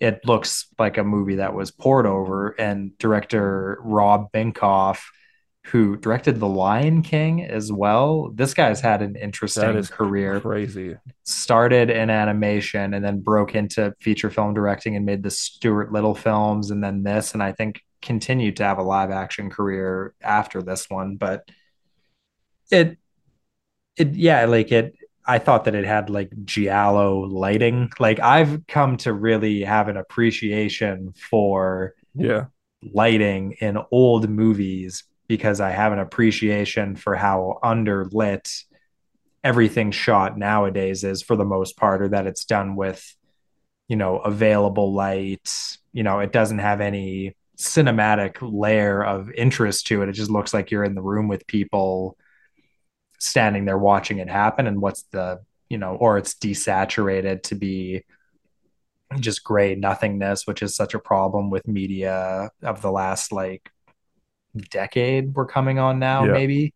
I uh, I was also impressed, I must say, that I didn't think the Haunted Mansion. I was like, how scary can a Disney horror, and we're gonna put it in quote, you know, yeah, it's a Disney horror movie and it's an Eddie Murphy. How scary can this be? And then we do have like suicide imagery in the opening credits of this movie. We've oh, got oh yeah, it's Terence dark. Terence Stamp being dragged to hell at the climax of this movie, like that looked like something out. It's like, what movie am I watching? I'm checking like the yeah. YouTube rental and stuff when that happens at the that's end of the 90 get. minute movie. Yeah, that's that's what you get for being in uh, my boss's daughter. I I'm curious if that is that one you've seen. Can you give me a recommend on that? Was it good?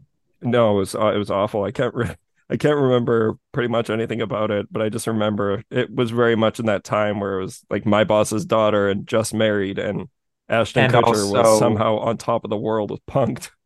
There was also In Good Company with Dennis Quaid right. and Topher Grace. I saw that one. That was a um, what what's the you know Armageddon and Deep Impact of its day was uh, my boss's daughter. Yeah, I had a a burnt DVD copy of In Good Company. I don't know why, but uh, yeah, I watched that one quite a bit as a kid.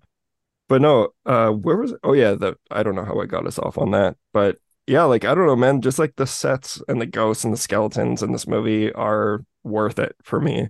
Um, it's also fun seeing Eddie Murphy not in a fat suit or being like overly offensive in in that regard.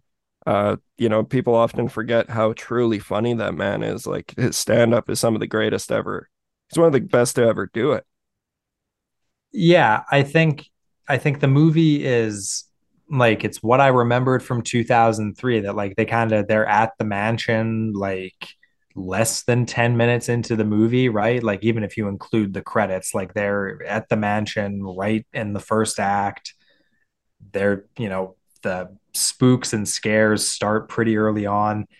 There's nothing that I found uh, egregious or shitty about this movie, which is maybe not the most ringing of endorsements, but it's also you know that's that's more than you can say about plenty of movies. Like yeah. this i i would totally if i was a parent or if i was hosting a halloween party and i wanted something on in the background this is you know it's uh it's got all the visuals that you would want to see and it's got just kind of a spooky atmosphere to it. I loved the heads the barbershop quartet singing yeah. heads who i feel like those were part of the marketing, right? Like those had to have been all. One, I re- that's like one of the main things I remember about it, and I feel like even you posted this a couple weeks ago.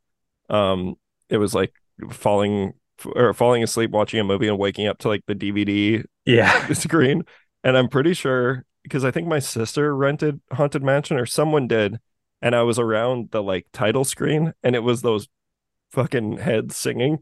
I'm like, that would be nightmarish to wake up to in the middle of the night scene selection. I can yeah. imagine it. Yeah. But and those felt like uh I'd so I it's a bit of a tangent here that I did see Barbie today and I had seen a compare and contrast from someone who went to a Barbie test screening and then went and saw the theatrical cut and like said what the differences were. And I had read prior to going into the movie that there was way more Michael Cera compared to the test cut. And then I saw the movie, and there's so many one second just like shots of Michael Cera that just feel super shoehorned in because it's like, oh, people just love Allan. Like they just want yeah. more of Allan. Apparently, they the one kid loves the Speedo man. Like, so that's what I felt with the talking heads in this movie. When they come back at the end, it's like they wanted these singing heads to be like on t-shirts. Like these were going to be the minions. They're going to be toys of these heads what a poor calculation. like, but but I would love uh, to sorry to no, go, go with another it. thing here. I would love to know for you because this movie, I'm I'm fascinated with uh, Hollywood success and I'm fascinated with failure and I'm fascinated with the best laid plans that go awry and don't work out. This was this came out the same year, I believe, as Pirates of the Caribbean: Curse of the Black Pearl, a movie that grossed four times as much as this movie. That yep. film was a massive success, spawned a huge franchise that continues probably into this decade. I don't even know. Are yeah. they still making those movies? Yeah. Like Yeah, they are. I think they have one with Margot Robbie coming back and then or coming out, and then you know that they're gonna somehow find a way to get Johnny Depp back in. Yeah, everyone involved. Know. Everyone needs it. Everyone. Yeah. Man, Johnny like, needs it. Disney needs it. Yeah. I uh I was going to mention that as well like for obvious reasons the the year and that it's a Disney ride and uh it had such a just a landslide success compared to this. But Curse of the Black Pearl is a fucking amazing movie. Like I um, I still I didn't like it in theaters. I thought it was boring. I might have been a little just on the young side for all have that. you not seen it since? Ah uh, probably not honestly dude the the original like curse of the black pearl is and um, it's so good. Like i i love that movie and i even like i like dead man's chest because i'm i like i'm a sea boy. I like stuff on the sea. I've always been like a i was really into pirates as a kid as well. I can't really sing the praises for any of the other pirates movies but specifically curse of the black pearl like that's that's one that every time i go back to it every couple like you know four to five years it kind of blows me away at by like it's just a really well put together movie and it's it looks great and it's fun and the performances are like nothing else and that's saying a lot for a movie with Orlando Bloom, a guy who's like could be compared to having the charisma of a bowl of oatmeal. I was gonna say mashed potatoes. That you yeah. took the words right out of my mouth there. Yeah. yeah. No, maybe I uh, I should go back and check that out. That was not. um I just wanted to watch The Mask at that age. You know, like I needed yep. the Eddie Murphy comedy side of things, but it is just like fascinating to me that like they didn't make this movie wanting to make a quarter of what Pirates of the Caribbean made. They wanted this to make as much money. There was mm-hmm. a there was a plan for this movie that it was going to have in 2023 the cultural impact and the legacy that this Pirates franchise does not just be something that's since been remade twice, once with the Muppets. Like yeah it's just a bizarre look into a different world, but it's like, did they? Because I remember Pirates of the Caribbean being like, oh, it's a Disney movie, but it's like kind of dark. Like, there's this doesn't yeah. feel like kid appropriate. Then this movie, it's like a guy's fucking hanging himself in the opening credits, and it's like, okay, this is a, like in a different direction. Like, but yeah, yeah, audiences didn't respond to it, I guess, or they responded, but not enough to make this a, a phenomenal hit. Yeah, no, exactly. I'm pretty sure this one did bomb pretty hard, didn't it? I think it did. I didn't quite have the let's no, I don't have the information in front of me, but yeah, yeah, I, I don't know. I didn't even think to look at that, but I'm oh let's look at this. So he made 75 million dollars and had a budget of 90 million. So yeah, it was it was a bit of a like yeah, it was a flop. Big um, big flop. Yeah big time. And yeah, like you said, they, they they clearly did want this to be the next Pirates of the Caribbean, or like they wanted, they were hoping both those movies would take off in the way that Pirates did. Uh, but then, yeah, it is interesting thinking that now 20 years later, they're like, well, let's take another whack at it. And Eddie Murphy, it's I'm just I'm just shocked hearing that. There's like Pluto Nash, like he had so many bombs. He's had mm-hmm. so many movies that have come out and not like I wonder whose movies have lost more money than his if you discount the ones that have made a ton of money and yeah, just like look at you... the ones that have like really fucked studios up a thousand yeah. words like meet oh, dave oh god because like yeah. he got to a point of like career that thing where it's like my money doesn't even get out of bed for less than like a five million dollar payday like you get such a bloat to it yeah that it's like you're not getting an eddie murphy or a jim carrey movie made without a budget of yeah, 80 million dollars because like 30 of that is going to them. That's but a great these... a great uh, example because like yeah, you look at like imagine that and meet Dave and it's like Mr. Popper's Penguins and all that shit. Well, and something that I've heard discussed on the Blank Check podcast that I think is, you know, really true and you can really see it with comedians is you're funny in the beginning, doing your own thing and being unique and original and also if you're new and young you get good material. And then when you become an established name and people know that a jack black you know on a poster is good for money that's when they give you gulliver's travels. That's when they start giving you shit that's not good. Year one? isn't that's not funny. Year one it's not good. It isn't funny. It's a bad script but you're funny. You can make this shit material work right? You're jim carrey. You can't take Yes Man and make this a funny movie. Yeah. And like they stop getting interesting roles or anything. They just get like shit again from development hell, like stuff that's like sitting on the table, no one's really touching. And that's why when you read the IMDb trivia for movies from the 2000s, it's always like Willy Wonka or Charlie and the Chocolate Factory, like actors considered for this were like Sean Penn, Bill Murray, Vince oh Vaughn. Oh it's like God. you had it's like you didn't know what the hell you wanted. like, yeah. No kidding. No one knows anything making this stuff. No, and it like the early 2000s, this has actually oddly come up quite frequently in the last couple episodes of the show, but it was such a confused time. Like people really didn't know what direction things should have gone. It it really doesn't feel like there's a lot of movies that had a, a vision or a focus that you know seems like we're we're finally getting back to a time where people are putting a lot of attention and stock into you know filmmaking like actually forming something that's going to stand the test of time. Have you seen because i know murphy's been making a pseudo comeback over the last couple of years. Like i still haven't seen Dolemite is my name. I've heard great things about it though. I've heard great things as well. Still haven't seen that.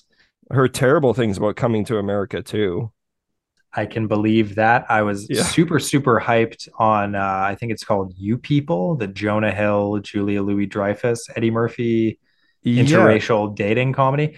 Just kind of just ended up on Netflix and I never watched it. And never, I don't have Netflix anymore, I guess. But is that the uh, Jonah Hill kiss movie where they CGI'd the kiss? They CGI'd the kiss at the end. Yeah. Wild. So I haven't seen that, but like that but and I we're going on just a million different tangents yeah. here, but when movies go straight to Netflix, they're, they're they're not real movies. Like they don't. It's I need the I need to have a memory of seeing the poster in the auditorium, like you know. Yeah, it's, we it's are missing disservice that. to the work of people to just have like ah, oh, it's like a TV. It's like it doesn't count. It's not a real no, yeah, it, it definitely does feel like everything is just diluted at this point, and it's it's a real shame because I remember it'd even be exciting when like you would see all the like when you go to a video store and there's the wall of the new releases and it has like the, all of them. You see the same cover and over and over and over again, and then there would be like a special Artie Lange and Beer League. Oh my god, yeah, yeah. Like there's so many so many interesting posters and artwork. Like obviously not a lot of it good, but going back to Haunted Mansion, like I like the poster for this one.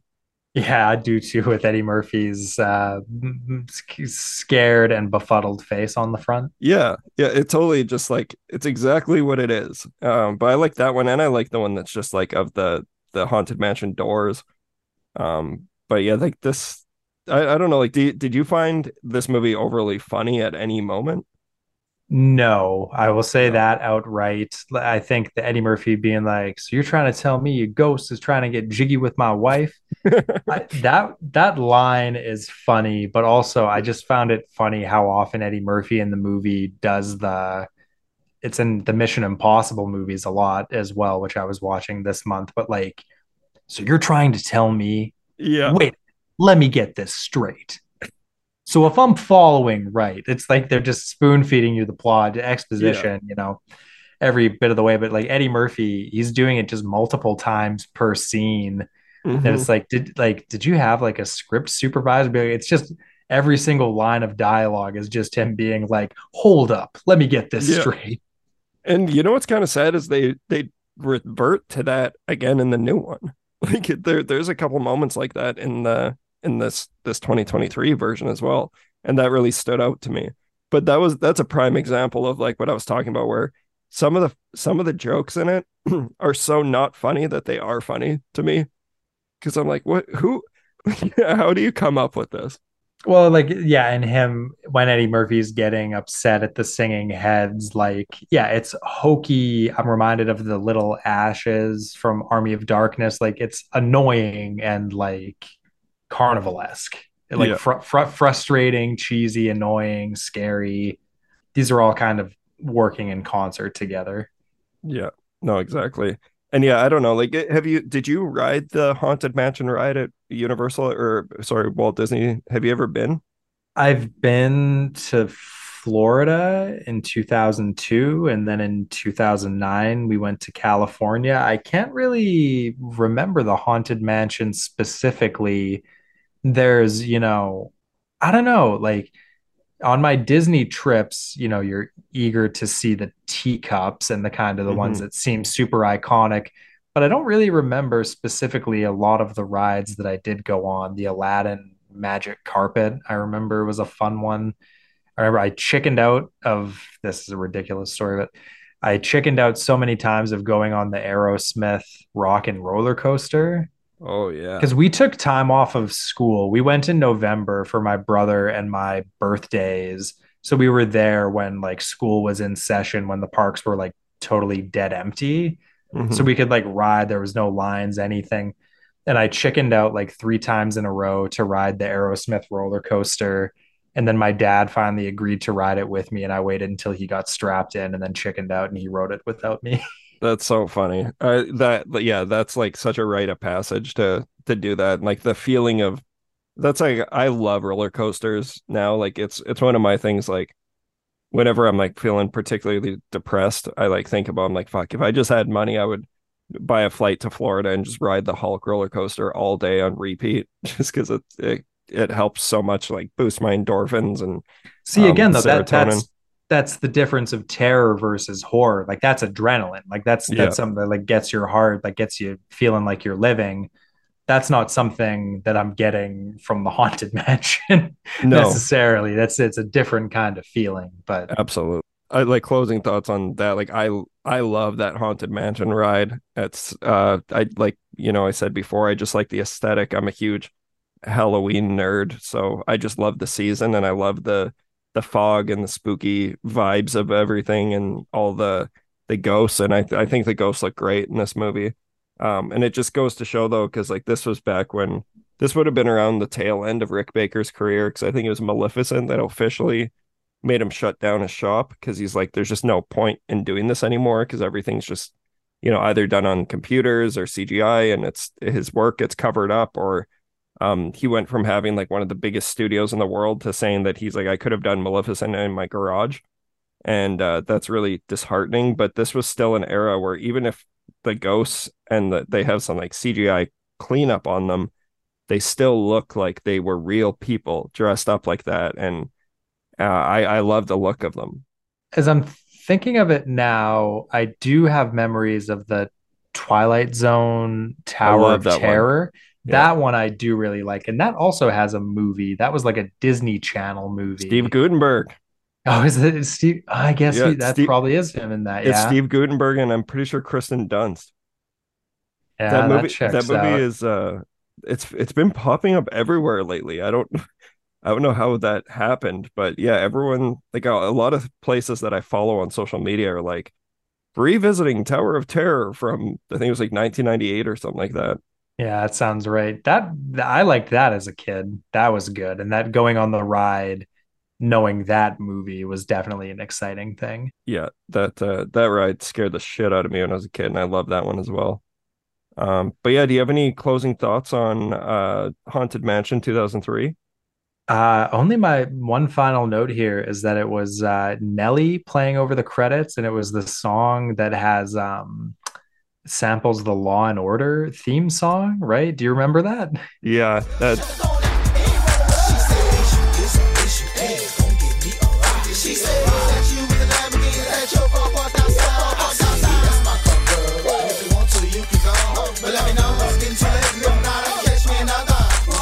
I, I laughed pretty hard when the credits kicked in. It, it's uh, odd, an odd choice. That's that's all I can really say just uh yeah i don't know. It's it was good. I, you know nice to hear the nelly song but at the end of the movie it you know i thought it would maybe be something a little more horror oriented but no no it's family fun and the, this would have been around the time we saw nelly starring in films like the longest yard. Oh of course yeah probably uh auditorium 2 just down the hall when this was playing. Oh no this was 2005 so or no longest yard is 2005 oh this is 2003 but... oh yes we're getting yeah what a it was a different time. Nelly on top of the world. Well, maybe I'll say uh, one more point, but this is to move forward into the discussion of this this new one, which also came out and Bricked, and I think is not uh, doing well at the box office on its opening weekend. Even though you and I both went and saw it, I don't know. I can't believe I did that. Two single tickets sold, and this movie's not making boffo.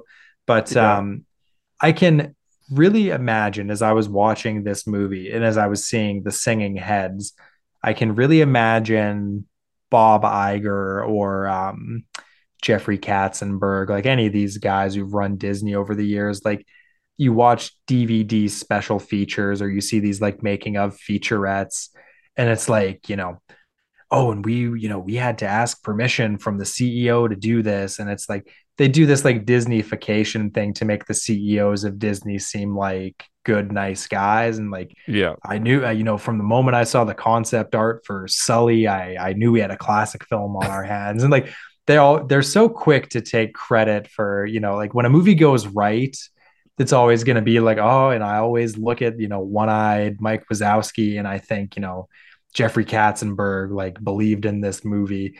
And like you would be saying that about Haunted Mansion. You'd be saying that about the Shaggy Dog with Tim Allen if it made a buck. Oh like God, complete saw that in theaters. Wild. Complete, just shameless. Uh, you know, they're just they're looking to make a buck off these products and off this IP they do it to such mixed success so often, but you can tell that like they're just chomping at the bit to take credit for any success when it comes. Let's get on to the the new one because I think that this this statement is going to touch in on that. But the film's obviously, yeah, like you said, it's not doing well.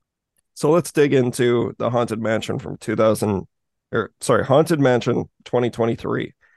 Just Haunted Mansion. It's cleaner. Wait!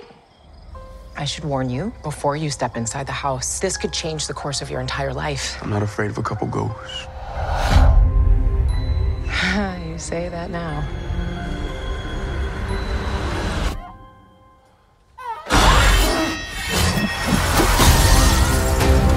This mansion is unhinged. These ghosts definitely don't want to leave. Death lurks around every corner. Give us a break. There's so many bad people in the world. Haunt them. Amen. I do like surprises. Is anybody else seeing this? I hope you do too. We're gonna fight whether we like it or not.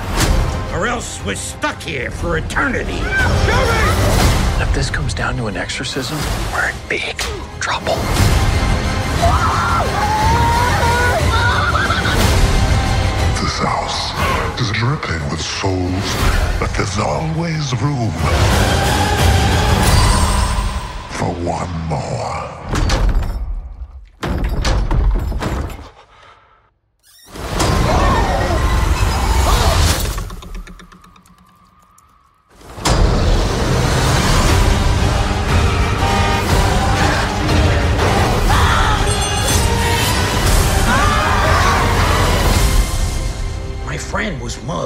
He was tall. He had hair that was sticking out of a what? top hat. Top, top hat. Yes. He had yeah. So nice. a top hat. You would pull a rabbit out of it, probably. Uh, eyes. They were a bit uh, sunk Deep sunken eye. Like a raccoon. Beady they, eyes. They set back. Hmm. And he was smiling like, yeah, like that. This kind of thing. Exactly. Is this the man who mugged you? Wow. You just did that just now? Going off of that, like think about the time that we're living in right now, like with the the industries just in the shit in the shits right now. It's really sad what's all going on with the strikes and everything. But on the other hand, theaters are packed because people are dressing up and going to see Barbie and Oppenheimer in the same day. Uh, there's a new Mission Impossible movie out. And for the love of God, I just can't wrap my head around how they thought of releasing Haunted Mansion in July with all these other movies and not in October. And I've read read into it a little bit and it's uh it sounded like they were they thought that it would bomb really hard if it came out in October because there's all these other horror movies they could go to. Like people are going to want to go and see actual horror movies. I'm like that just doesn't make any sense. It's if like, there's a time this movie's going to succeed, it's in October. It's the stupidity of like like this is a movie for children people like this is something to take your kids to you're Yeah. not going to be like if you're going you're not walking to the theater and being like do i want to see haunted mansion or exorcist homecoming or whatever that Yeah. movie is going to be that doesn't look good Oh my god, dude, know- I can't even. I I don't know can't if we want to get into that. No, I didn't Oh. I didn't see the trailer for that before Oppenheimer, but I heard people who did see it saying how bad it was, so I had to look it up. I- I like- I consider- for that. I consider The Exorcist to maybe be the greatest horror movie ever made. And uh like I've been, you know, I wasn't a big fan of David Gordon Green's Halloween movies, so my hopes weren't super high about this new Exorcist. But I had heard that there there might be a trailer before Oppenheimer, and it, it was playing when I saw Oppenheimer. And it honestly took like 30 seconds into the trailer for me to even realize I was like, oh my oh my god, this is the Exorcist. mm-hmm. like, and not in a good way either. like no, I'm not. Yeah, I'm. I'm not too. uh not too stoked for that one. I don't know if I'm going to be rushing out. Um, I don't know if I'm going to go to the theater 20 minutes from my house on a Saturday morning at 12 by myself and say one ticket to The Exorcist, like I did with the Haunted Man, or sorry, with Haunted Mansion. I went to a suburban mall. I like went out into the sticks to see this movie in like a proper dive mall movie theater for a 750 ticket price. And it was a it was a good experience. It was an authentic, you know, I saw it with a real crowd. Did you have a crowd in your theater? I did, but well, it wasn't huge. Like there was probably about like 40 people in there, but honestly, it was like 95% of them were adults, which I was kind of surprised by because that's one thing like when I pulled up to the theater that morning, I just thought, God damn it, Mitch, why why did you agree to this? Like, or why did you I know, I, am pretty know, sure I, I know. I think I you said Haunted Mansion 20, 2003, and I was like, let's double feature it. I'll go see the new one. And then I was like, walking in there, and I just felt so wrong. I'm like, I'm a 33 year old man walking to see Haunted Mansion by myself. But then I felt less bad when uh, I saw how many adults were there. Uh, yeah, my my screening of Haunted Mansion on Saturday gave me the guts to go see Barbie as a single man of nearly 30 by myself this afternoon. So yeah, it was a bit bit of a crowd in my theater as well. Some kids, some adults didn't seem like it was going over well with the audience, I would say. But like I, I don't know, Barbie didn't seem like it was making the audience laugh either. Like it kind of also played to a dead room and there's a lot more people Wild. Barbie. Yeah, the Barbie crushed when I saw it. Like the the audience was going wild for it. And then like I said, there wasn't many people in my screening of Haunted Mansion, but I picked up on that people were generally enjoying it. That's kind of how it felt. I got walkouts on both movies actually. There was a mother and a young daughter who walked out of Haunted Mansion, and then two mm, young adult girls around like university age walked out of Barbie. Right during the um, America Ferrera, you know, monologue about what the expectations put on women. Two women got up and walked out during that. Interesting. Yeah, that is very interesting. But the world is interesting right now. People are out of their fucking minds all across the world. So there's no real rhyme or reason or understanding to this. But uh, but the yeah, movie yeah, they were only whole... laughing. They were only laughing at the Will Ferrell parts of Barbie mostly. Like that was what was getting the laughs out of the That's audience. So like, oh, there's there's other people in here with me. Like, yeah, yeah, that's so weird. And that that not to bring it back to Barbie, I'm like, I Will Ferrell was my least favorite part of that movie. Like, I I didn't uh, I didn't find those scenes overly funny or anything. I just enjoy. It's been a while since I've seen him. Like his little just like one off one liner things. I was just getting yeah. a good kick. Like Kate McKinnon is someone I also hadn't seen in a while, and whenever Kate McKinnon came on, I'm like, you can go back where you've been. Like I don't really need but Will Ferrell, I had an appreciation for. Yeah. No, that's good. And then, but then, so we got Haunted Mansion 20, 2023, directed by Owen Justin Wilson. Simien. Owen, yeah, we got Owen Wilson from Cars 2. That's a great one. Uh, Marley and Me Wonder. Oh my God, I have not. Drillbit seen... Taylor, of course. Drill, yes, Taylor. it's got to be Drillbit Taylor. That's the go-to. Kyle Zervinsky is uh, pounding the table right now, listening to this. Be like Drillbit Taylor.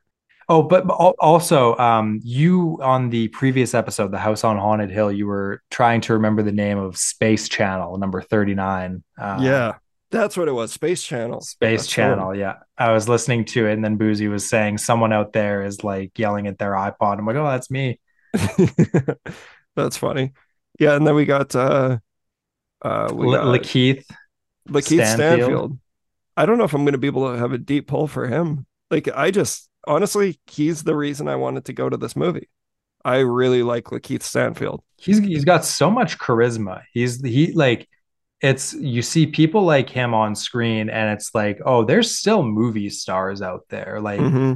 there's still people who really have that like can carry an entire movie on their shoulders and have charisma and like star power they're not just all you know people from the past but like they need to have careers yeah exactly. of a star not just like water it down doing crap and being on social media like i find that Tom Cruise, you know, the fact that he makes movies, he is on the red carpet and then he goes away again. And you don't see him until he has a movie. There's yeah. an exclusivity to him. That's what stars nowadays lack is that they're just in front of us all the time. Yeah, true. They're hosting podcasts out of their garages or whatever, you know, they're doing yeah. what we do. There's not uh, a potency to it. He does feel like just an authentic actor, like a true true master of his craft, or someone that's at least always pushing the envelope a little bit. And you see that in his tremendous. The first time I ever saw him was in Short Term Twelve, and he just absolutely floored me in that movie. And then you know, since then, Judas and the Black Messiah is amazing. Um, Sorry to Bother You is a fucking great movie. Uncut uh, Gems. Uncut Gems. He's so good. Death Note. Uh, I guess he's in Straight Outta Compton, but I haven't seen that since theaters. I don't know who he plays in that, but that was a great movie. I think he plays Snoop Dogg. Oh, okay, yeah. I'm pretty sure. Yeah, yeah, he's Snoop Dogg. But yeah, no, he's great. And then Rosario Dawson, I've had a crush on my entire life, and she's she's great. We obviously everyone knows her from uh, Clerks 2. From Clerks 2. That's what I think of, of course, when I think of her.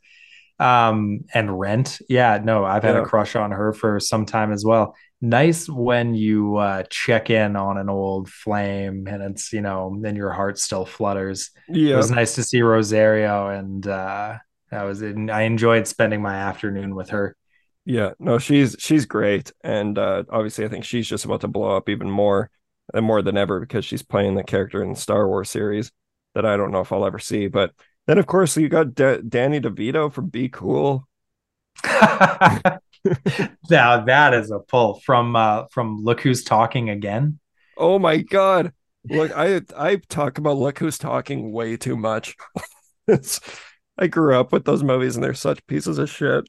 We had a teacher in high school. We had life transitions, and it was the home ec teacher. It was supposed to be teaching you how to like do your taxes and pay your bills, like be a functioning adult but it was just mm-hmm. a teacher total like feet on the desk had been teaching 25 years this course syllabus had not been upgraded so all she did was show us movies and she showed us look who's talking to understand what it's like to have a baby she showed us not mm-hmm. without my daughter the like iranian husband you know ki- kidnapping movie.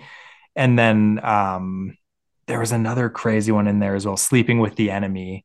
Wild that you Julia Roberts. at, these were like co- these were core yeah in grade 12 these were like assigned and like clearly just movies that she liked that she had taped off tv that's wild yeah we always saw wild shit like that in school like, i remember christian ethics watching batman begins and x-men it's like what the fuck are we doing here but okay we got to move on to the one of the most egregious things about this movie that i i honestly felt like I forgot that this person was even in the movie, but we got Jared Leto in this thing, apparently. And yeah. Yeah. uh-huh. He, my God. Like let's okay, let's just start talking about the movie. What did you what did you think about Haunted Mansion? I thought that it had no ever loving reason to be over the two hour mark. Oh no start, way! I will start with that. I I thought the same thing about Barbie, to be fair. But like, there is nothing wrong with a 90 minute movie. I'm not going to walk out of a 90 minute movie and be like, my watch broken? Like, was the projector broken, buddy? Like, yeah, it's I don't know what has happened that you can't just get, you know, Mario, which made a bunch of money this year, I think was like 93 minutes. And yeah, that's that's great. It's not enough to make me want to go see Mario, but it's like more of this. Like let's let's have this happen. I thought I was worried that it was going to be too much about trauma and about like, you know, like sometimes like the scars or like the ones that can't heal. And there, there's some of that. It's like a bit of that, but it still allowed itself to be spooky and goofy in a lighthearted way, more so than I th- thought it maybe could. Um, has a complete flat, yeah, like the lighting is not good. It's not very well mounted i don't think i don't think it had quite the same spooky ambience although it did hmm. pick up in the third act like yeah. i think the it does kind of like build to an interesting conclusion and there's some visuals as the opening credits were going through because yeah like i had really not been keeping much of a radar on this movie. I've seen Owen Wilson flogging it all over the Cineplex pre-show. I was thinking of this as an Owen Wilson movie, and then as the credits were going, and as the movie's getting started, it's like, oh, Lakeith Stanfield is like the star star of this movie. Like he's actually like the guy, Owen Wilson's yeah second banana, whatever. But so I'm reading these credits and being like, oh, okay, Jamie Lee Curtis, not bad. Like, you know, and all mm-hmm. Those. And then it gets to the Jared Leto, and I'm like, dude, like I, I completely forgot or didn't know that he's in this movie. And then when I saw him in the movie, I realized I'm like, there there was no absolutely anyone on earth could have played that character. Like there's there's no Jared Leto in it. You, his voice is modulated he doesn't look anything like Jared Leto. It's just a CGI character. I'm sure he did some kind of motion capture, but I doubt he was even in that motion capture suit much. They probably put other people in it because he was getting some poor PA to wheel him around in a wheelchair like he did on Morbius. no, I would completely agree about that. But I also kind of feel that Jamie Lee Curtis, mm-hmm. nothing wrong with her performance, but it's weird to follow up an Academy Award winning performance. And I maybe I guess you don't plan for these yeah, things, should, you can't schedule no for it. Yeah. But it's like it's crazy that this is like like she she's Oscar winner Jamie Lee Curtis now, and you have her in your movie doing this. Like this mm-hmm. sucks. Like she didn't deserve something better. Or just like yeah. ca- cast anyone else in that part or something. That again was one of those things that I can just imagine being like Bob Iger if this movie made a trillion dollars being like and I've said you know and of course we've got to get Jamie Lee and she was coming yeah. off the Oscar win. Like I can just see people taking credit for this but like it's like what were you thinking? Like, yeah. No, that's I, the reaction I, I get. Totally. I yeah bottom line for me I just uh this movie is just very nothing to me. Like I I unfortunately like the 2003 version more. And I think it's because that I at least got to enjoy the ghosts. And of course, the, the ghosts look all right in this too, but it they didn't feel tangible. They didn't feel real because it was primarily CGI, which I'm not always against. But um, so much of this movie just felt so artificial. And you know what grounded it, what kept pulling me back to being like, okay, it's actually not that bad though, is Lakeith Stanfield. He's just a force. He's great. And um, I genuinely felt like his pain throughout the movie. So that's something that I'll give it. I think that, you know, there is some beauty to what this movie's trying to say and what it's representing and what it's trying to teach kids. But I just don't I feel like it was it was pretty pretty heavy for a kids movie, which I'm not against, but uh like there was there was some good stuff near the end there with the character with like Keith like the Keith Stanfield and um the kid who plays Travis. Uh, mm-hmm. like some of that felt like there was some genuine heart in it. You always felt like there was heart on the screen when Lakeith Stanfield was on on screen. But then there was just so many nothing moments that made me. By the time the, the credits were rolling, because I was checking my my watch quite hard in the last forty minutes. I, I like, got I got up and I took a not uh, I did not rush to the concession stand to get my drink. I'll say that much. yeah, I did that as well. Um, yeah, walked walked outside for a little bit because yeah, it was just I. There's just like you said, there's just no no reason why this movie should have been as long as it was, and it just did, didn't feel justified at all.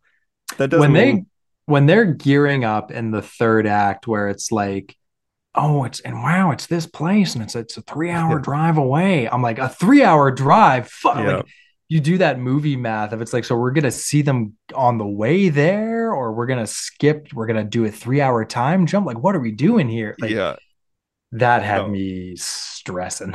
I'm yeah. like my drink's done. What am i doing? Yeah. No totally. And like the the positives i would say about it is like there are obviously lots of like homages to the ride that felt you know real. Um, like the whole Danny DeVito getting picked up by the chair and being rushed out out of the building, because uh, like that's like kind of what you sit in when you're on that ride. And like I said, I do love that ride, and you can see a lot of the ghosts. And the the 2003 one did that really well as well. Um, but it there were moments that felt like it was kind of simulating the ride a bit, which I think that that's the direction you go when you're making a movie about a ride.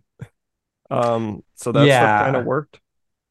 I think I think this movie had too much. I think the 03 is a good example of making a movie out of a ride. And like for for the warts and all of like how good the movie actually is, it feels like a ride yeah. turned into a movie or like a movie based on a theme park ride. It's like this looks like this seems like theme park cinema to me. Yeah, Whereas, it just it had more energy. Yeah and then this one it's got I, I don't know if i want to call it like the ted lasso effect or something but like yeah like everything is now it's about trauma and it's about like reconnecting with your parents and it's about forgiveness and like all this. It's just like can a skeleton like fall out of a closet folks. Can like is there a jack-o'-lantern yeah. or a black cat around here? Like this is a horror right? Like what i, I could have used a little more of that but yeah and like it, that's the thing too is i'm i'm a I actually generally like gateway horror, like you know, teen kid friendly horror movies. Like one that comes to mind is The House with the Clock in its Walls, like from a couple of years ago. Uh, that was directed by Eli Roth, and it was actually decent. Like uh, the Halloween atmosphere was there, the performances were were fun and entertaining, and like it didn't feel like I wasn't checking my watch in that one. But is that uh, with Jack Black, or am I just yeah. thinking of Goosebumps? He's in that as well. Yeah, Jack Black and Cate Blanchett. Oh, Carl. I yeah, could no. Eli Roth. I didn't know that that was him. Yeah, it's uh, it's pretty good. I think it's probably my favorite Eli Roth movie. Um, but yeah, I don't know. I just I didn't get that from from this one. It just it's just felt very hollow. I'm never gonna watch it again. I I was kind of bummed out. Like I didn't have huge expectations for this movie, but I definitely like within the first half hour of the the runtime, I was like, God damn it, what have I what have we done? I was even gonna wow. I was gonna message you while I was watching it, say, "What have we done?" I'm I'm glad that like I'm so glad we didn't come in and that you were like I couldn't believe how good it was, and I'd have to feign yeah. interest.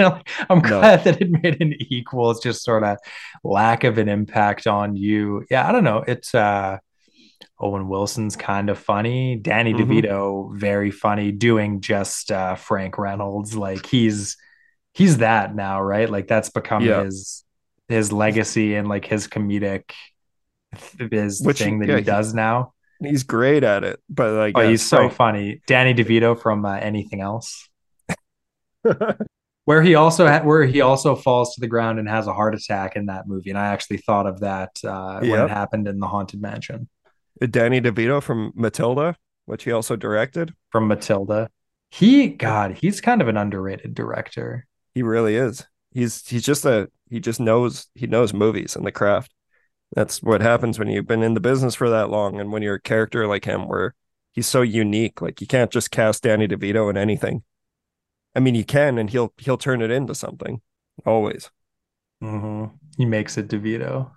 Yeah, but uh, no, I don't know. I just I can't really recommend rushing out for this one. I think it's one that if you're still if you're interested in it, hopefully it like it'll probably the the silver lining of it coming out in July is it's probably going to be on Disney Plus by Halloween. Maybe um, that's what they were banking for. They knew it was going to lose a big chunk of money. They're like, well, at least we'll get our second bite at the apple. Yeah, by no, Halloween. Yeah, which which would make sense, and I'm sure I probably would have liked this even a bit more if I was like watching it from home and could do other things. But that's not that's not a ringing endorsement on a movie. If you're like, eh, it'd be good to put on in the background. It's like no, because I don't know, even like the sets, like that's really what made me want to see it. Was you know I just love the aesthetic and I love sets and all the makeup and all that. Like I've said, but in this one, even the sets, so much of it just felt green screened, and like you could kind of see the edges, and it just kind of made me want to watch the original again or the uh, 2003 one. Well, and on that note, I kind of had a feeling watching it that I kind of like sometimes when you see the, and it's a little bit different now, but like John Carter, which came out in I think 2012, or like Tomorrowland with George Clooney. Yeah. There was a time there when I was pretty interested in these like big budget, $200 million Disney live action movies that weren't superhero Marvel franchise or Star Wars, you know, like IP anything.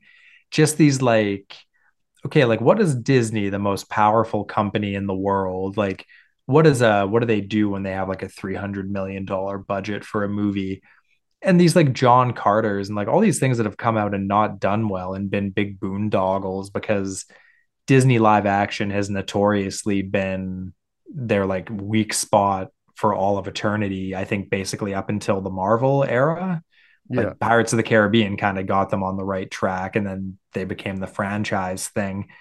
But as I was watching this, I was thinking that it's nice to see compared to Indiana Jones, which like cost four hundred million dollars, and the entire time I was watching it, I had a sense of dread in my stomach of like, good God, this costs so much. I know. Money.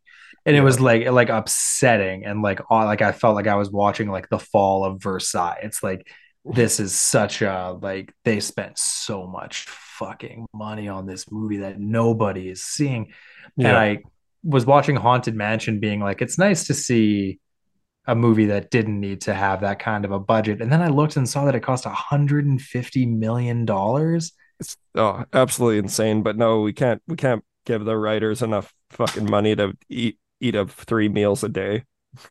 Yeah, it's uh I did feel bad as the strike is going on, like stepping out, it's like, okay.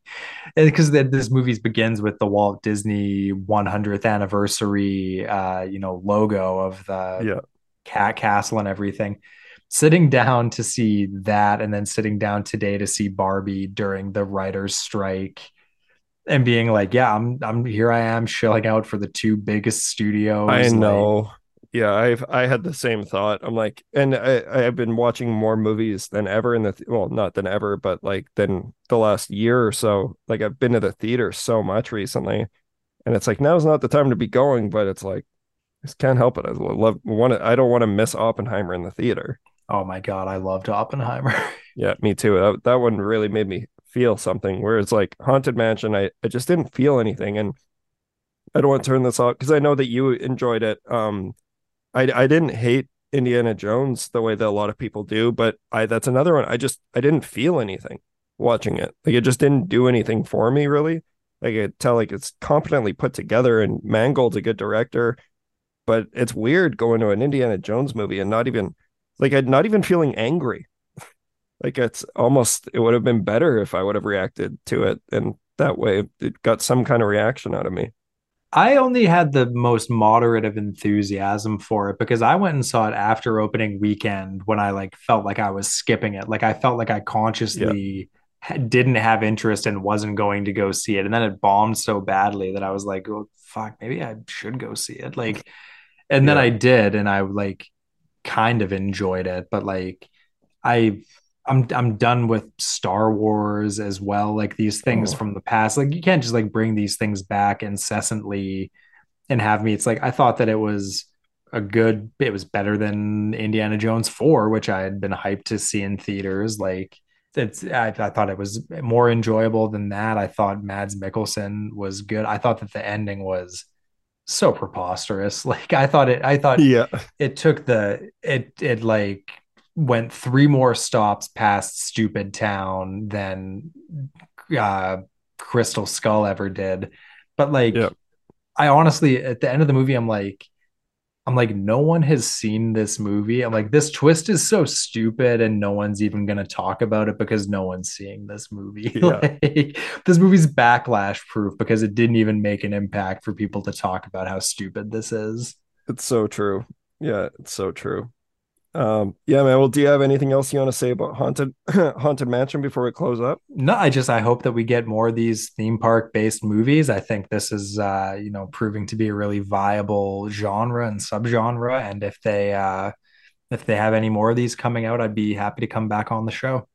Yeah, absolutely. Well, we got to get you back on the show just regardless. And uh, yeah, invitation's always there if you can think of something that you want to talk about. I love chatting movies with you, man. It's been great getting to know you and I love your show. I'm actually when we close up tonight, I'm gonna I'm gonna revisit Insomnia because I haven't seen it in like 15 years, and then I'm gonna listen to that episode. I've been saving that one because I've been wanting to rewatch Insomnia. I can barely remember anything about it.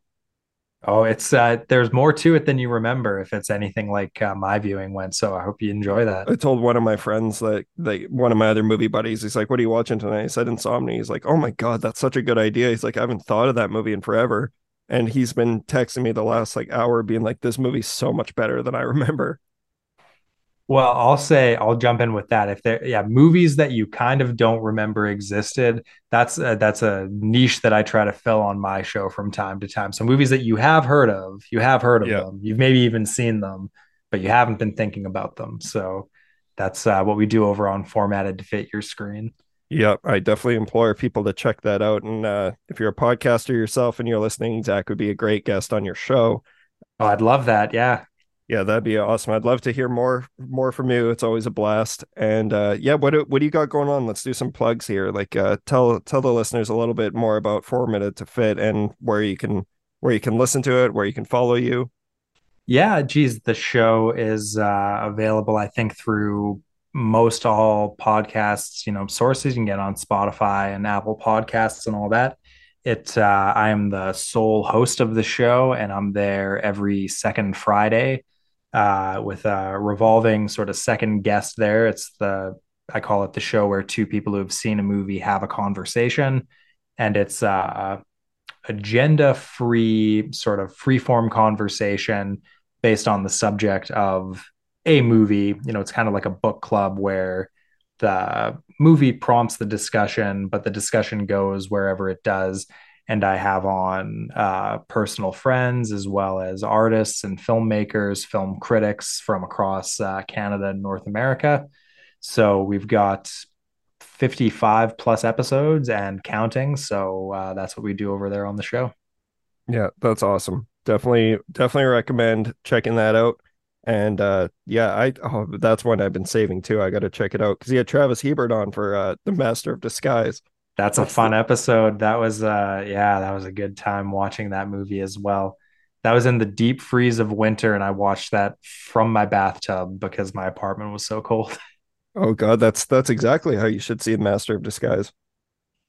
yeah, and so uncomfortable that it's impossible to laugh and then to watch the most laugh-free movie of all time. oh man, I saw that in the movie theater. Saw oh. that in the theater as well, of course brutal. I have a friend. Uh, he like lives here in Vancouver now, but he was he grew up in L.A. And he's like, I've been to two film premieres in my life. And I was like, which ones? He said, Master of Disguise and Son of the Mask. I'm like, how, how did you manage to only go to like two of the worst movies ever made? Yeah, that's a crazy batting average of like movies that are like unreal shitty. yeah, that was hilarious. I was like, I went to the Getty image site because I was trying to find pictures of him like you know, it's somewhere in the background because he would have been like 10 years old at the time. But yeah, wild stuff. Well, anyways, yeah, like I said, this has been a total blast. I hope people enjoyed listening to it. I hope you go and follow Zach in his show.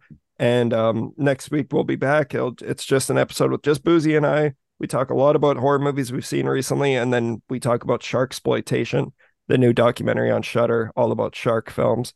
Uh, so that's what we got going on. But yeah, once again, Zach, thanks for coming on the show, man. I really appreciate you being here. Thrilled to be here, Mitch. Thanks. Later days. Ciao.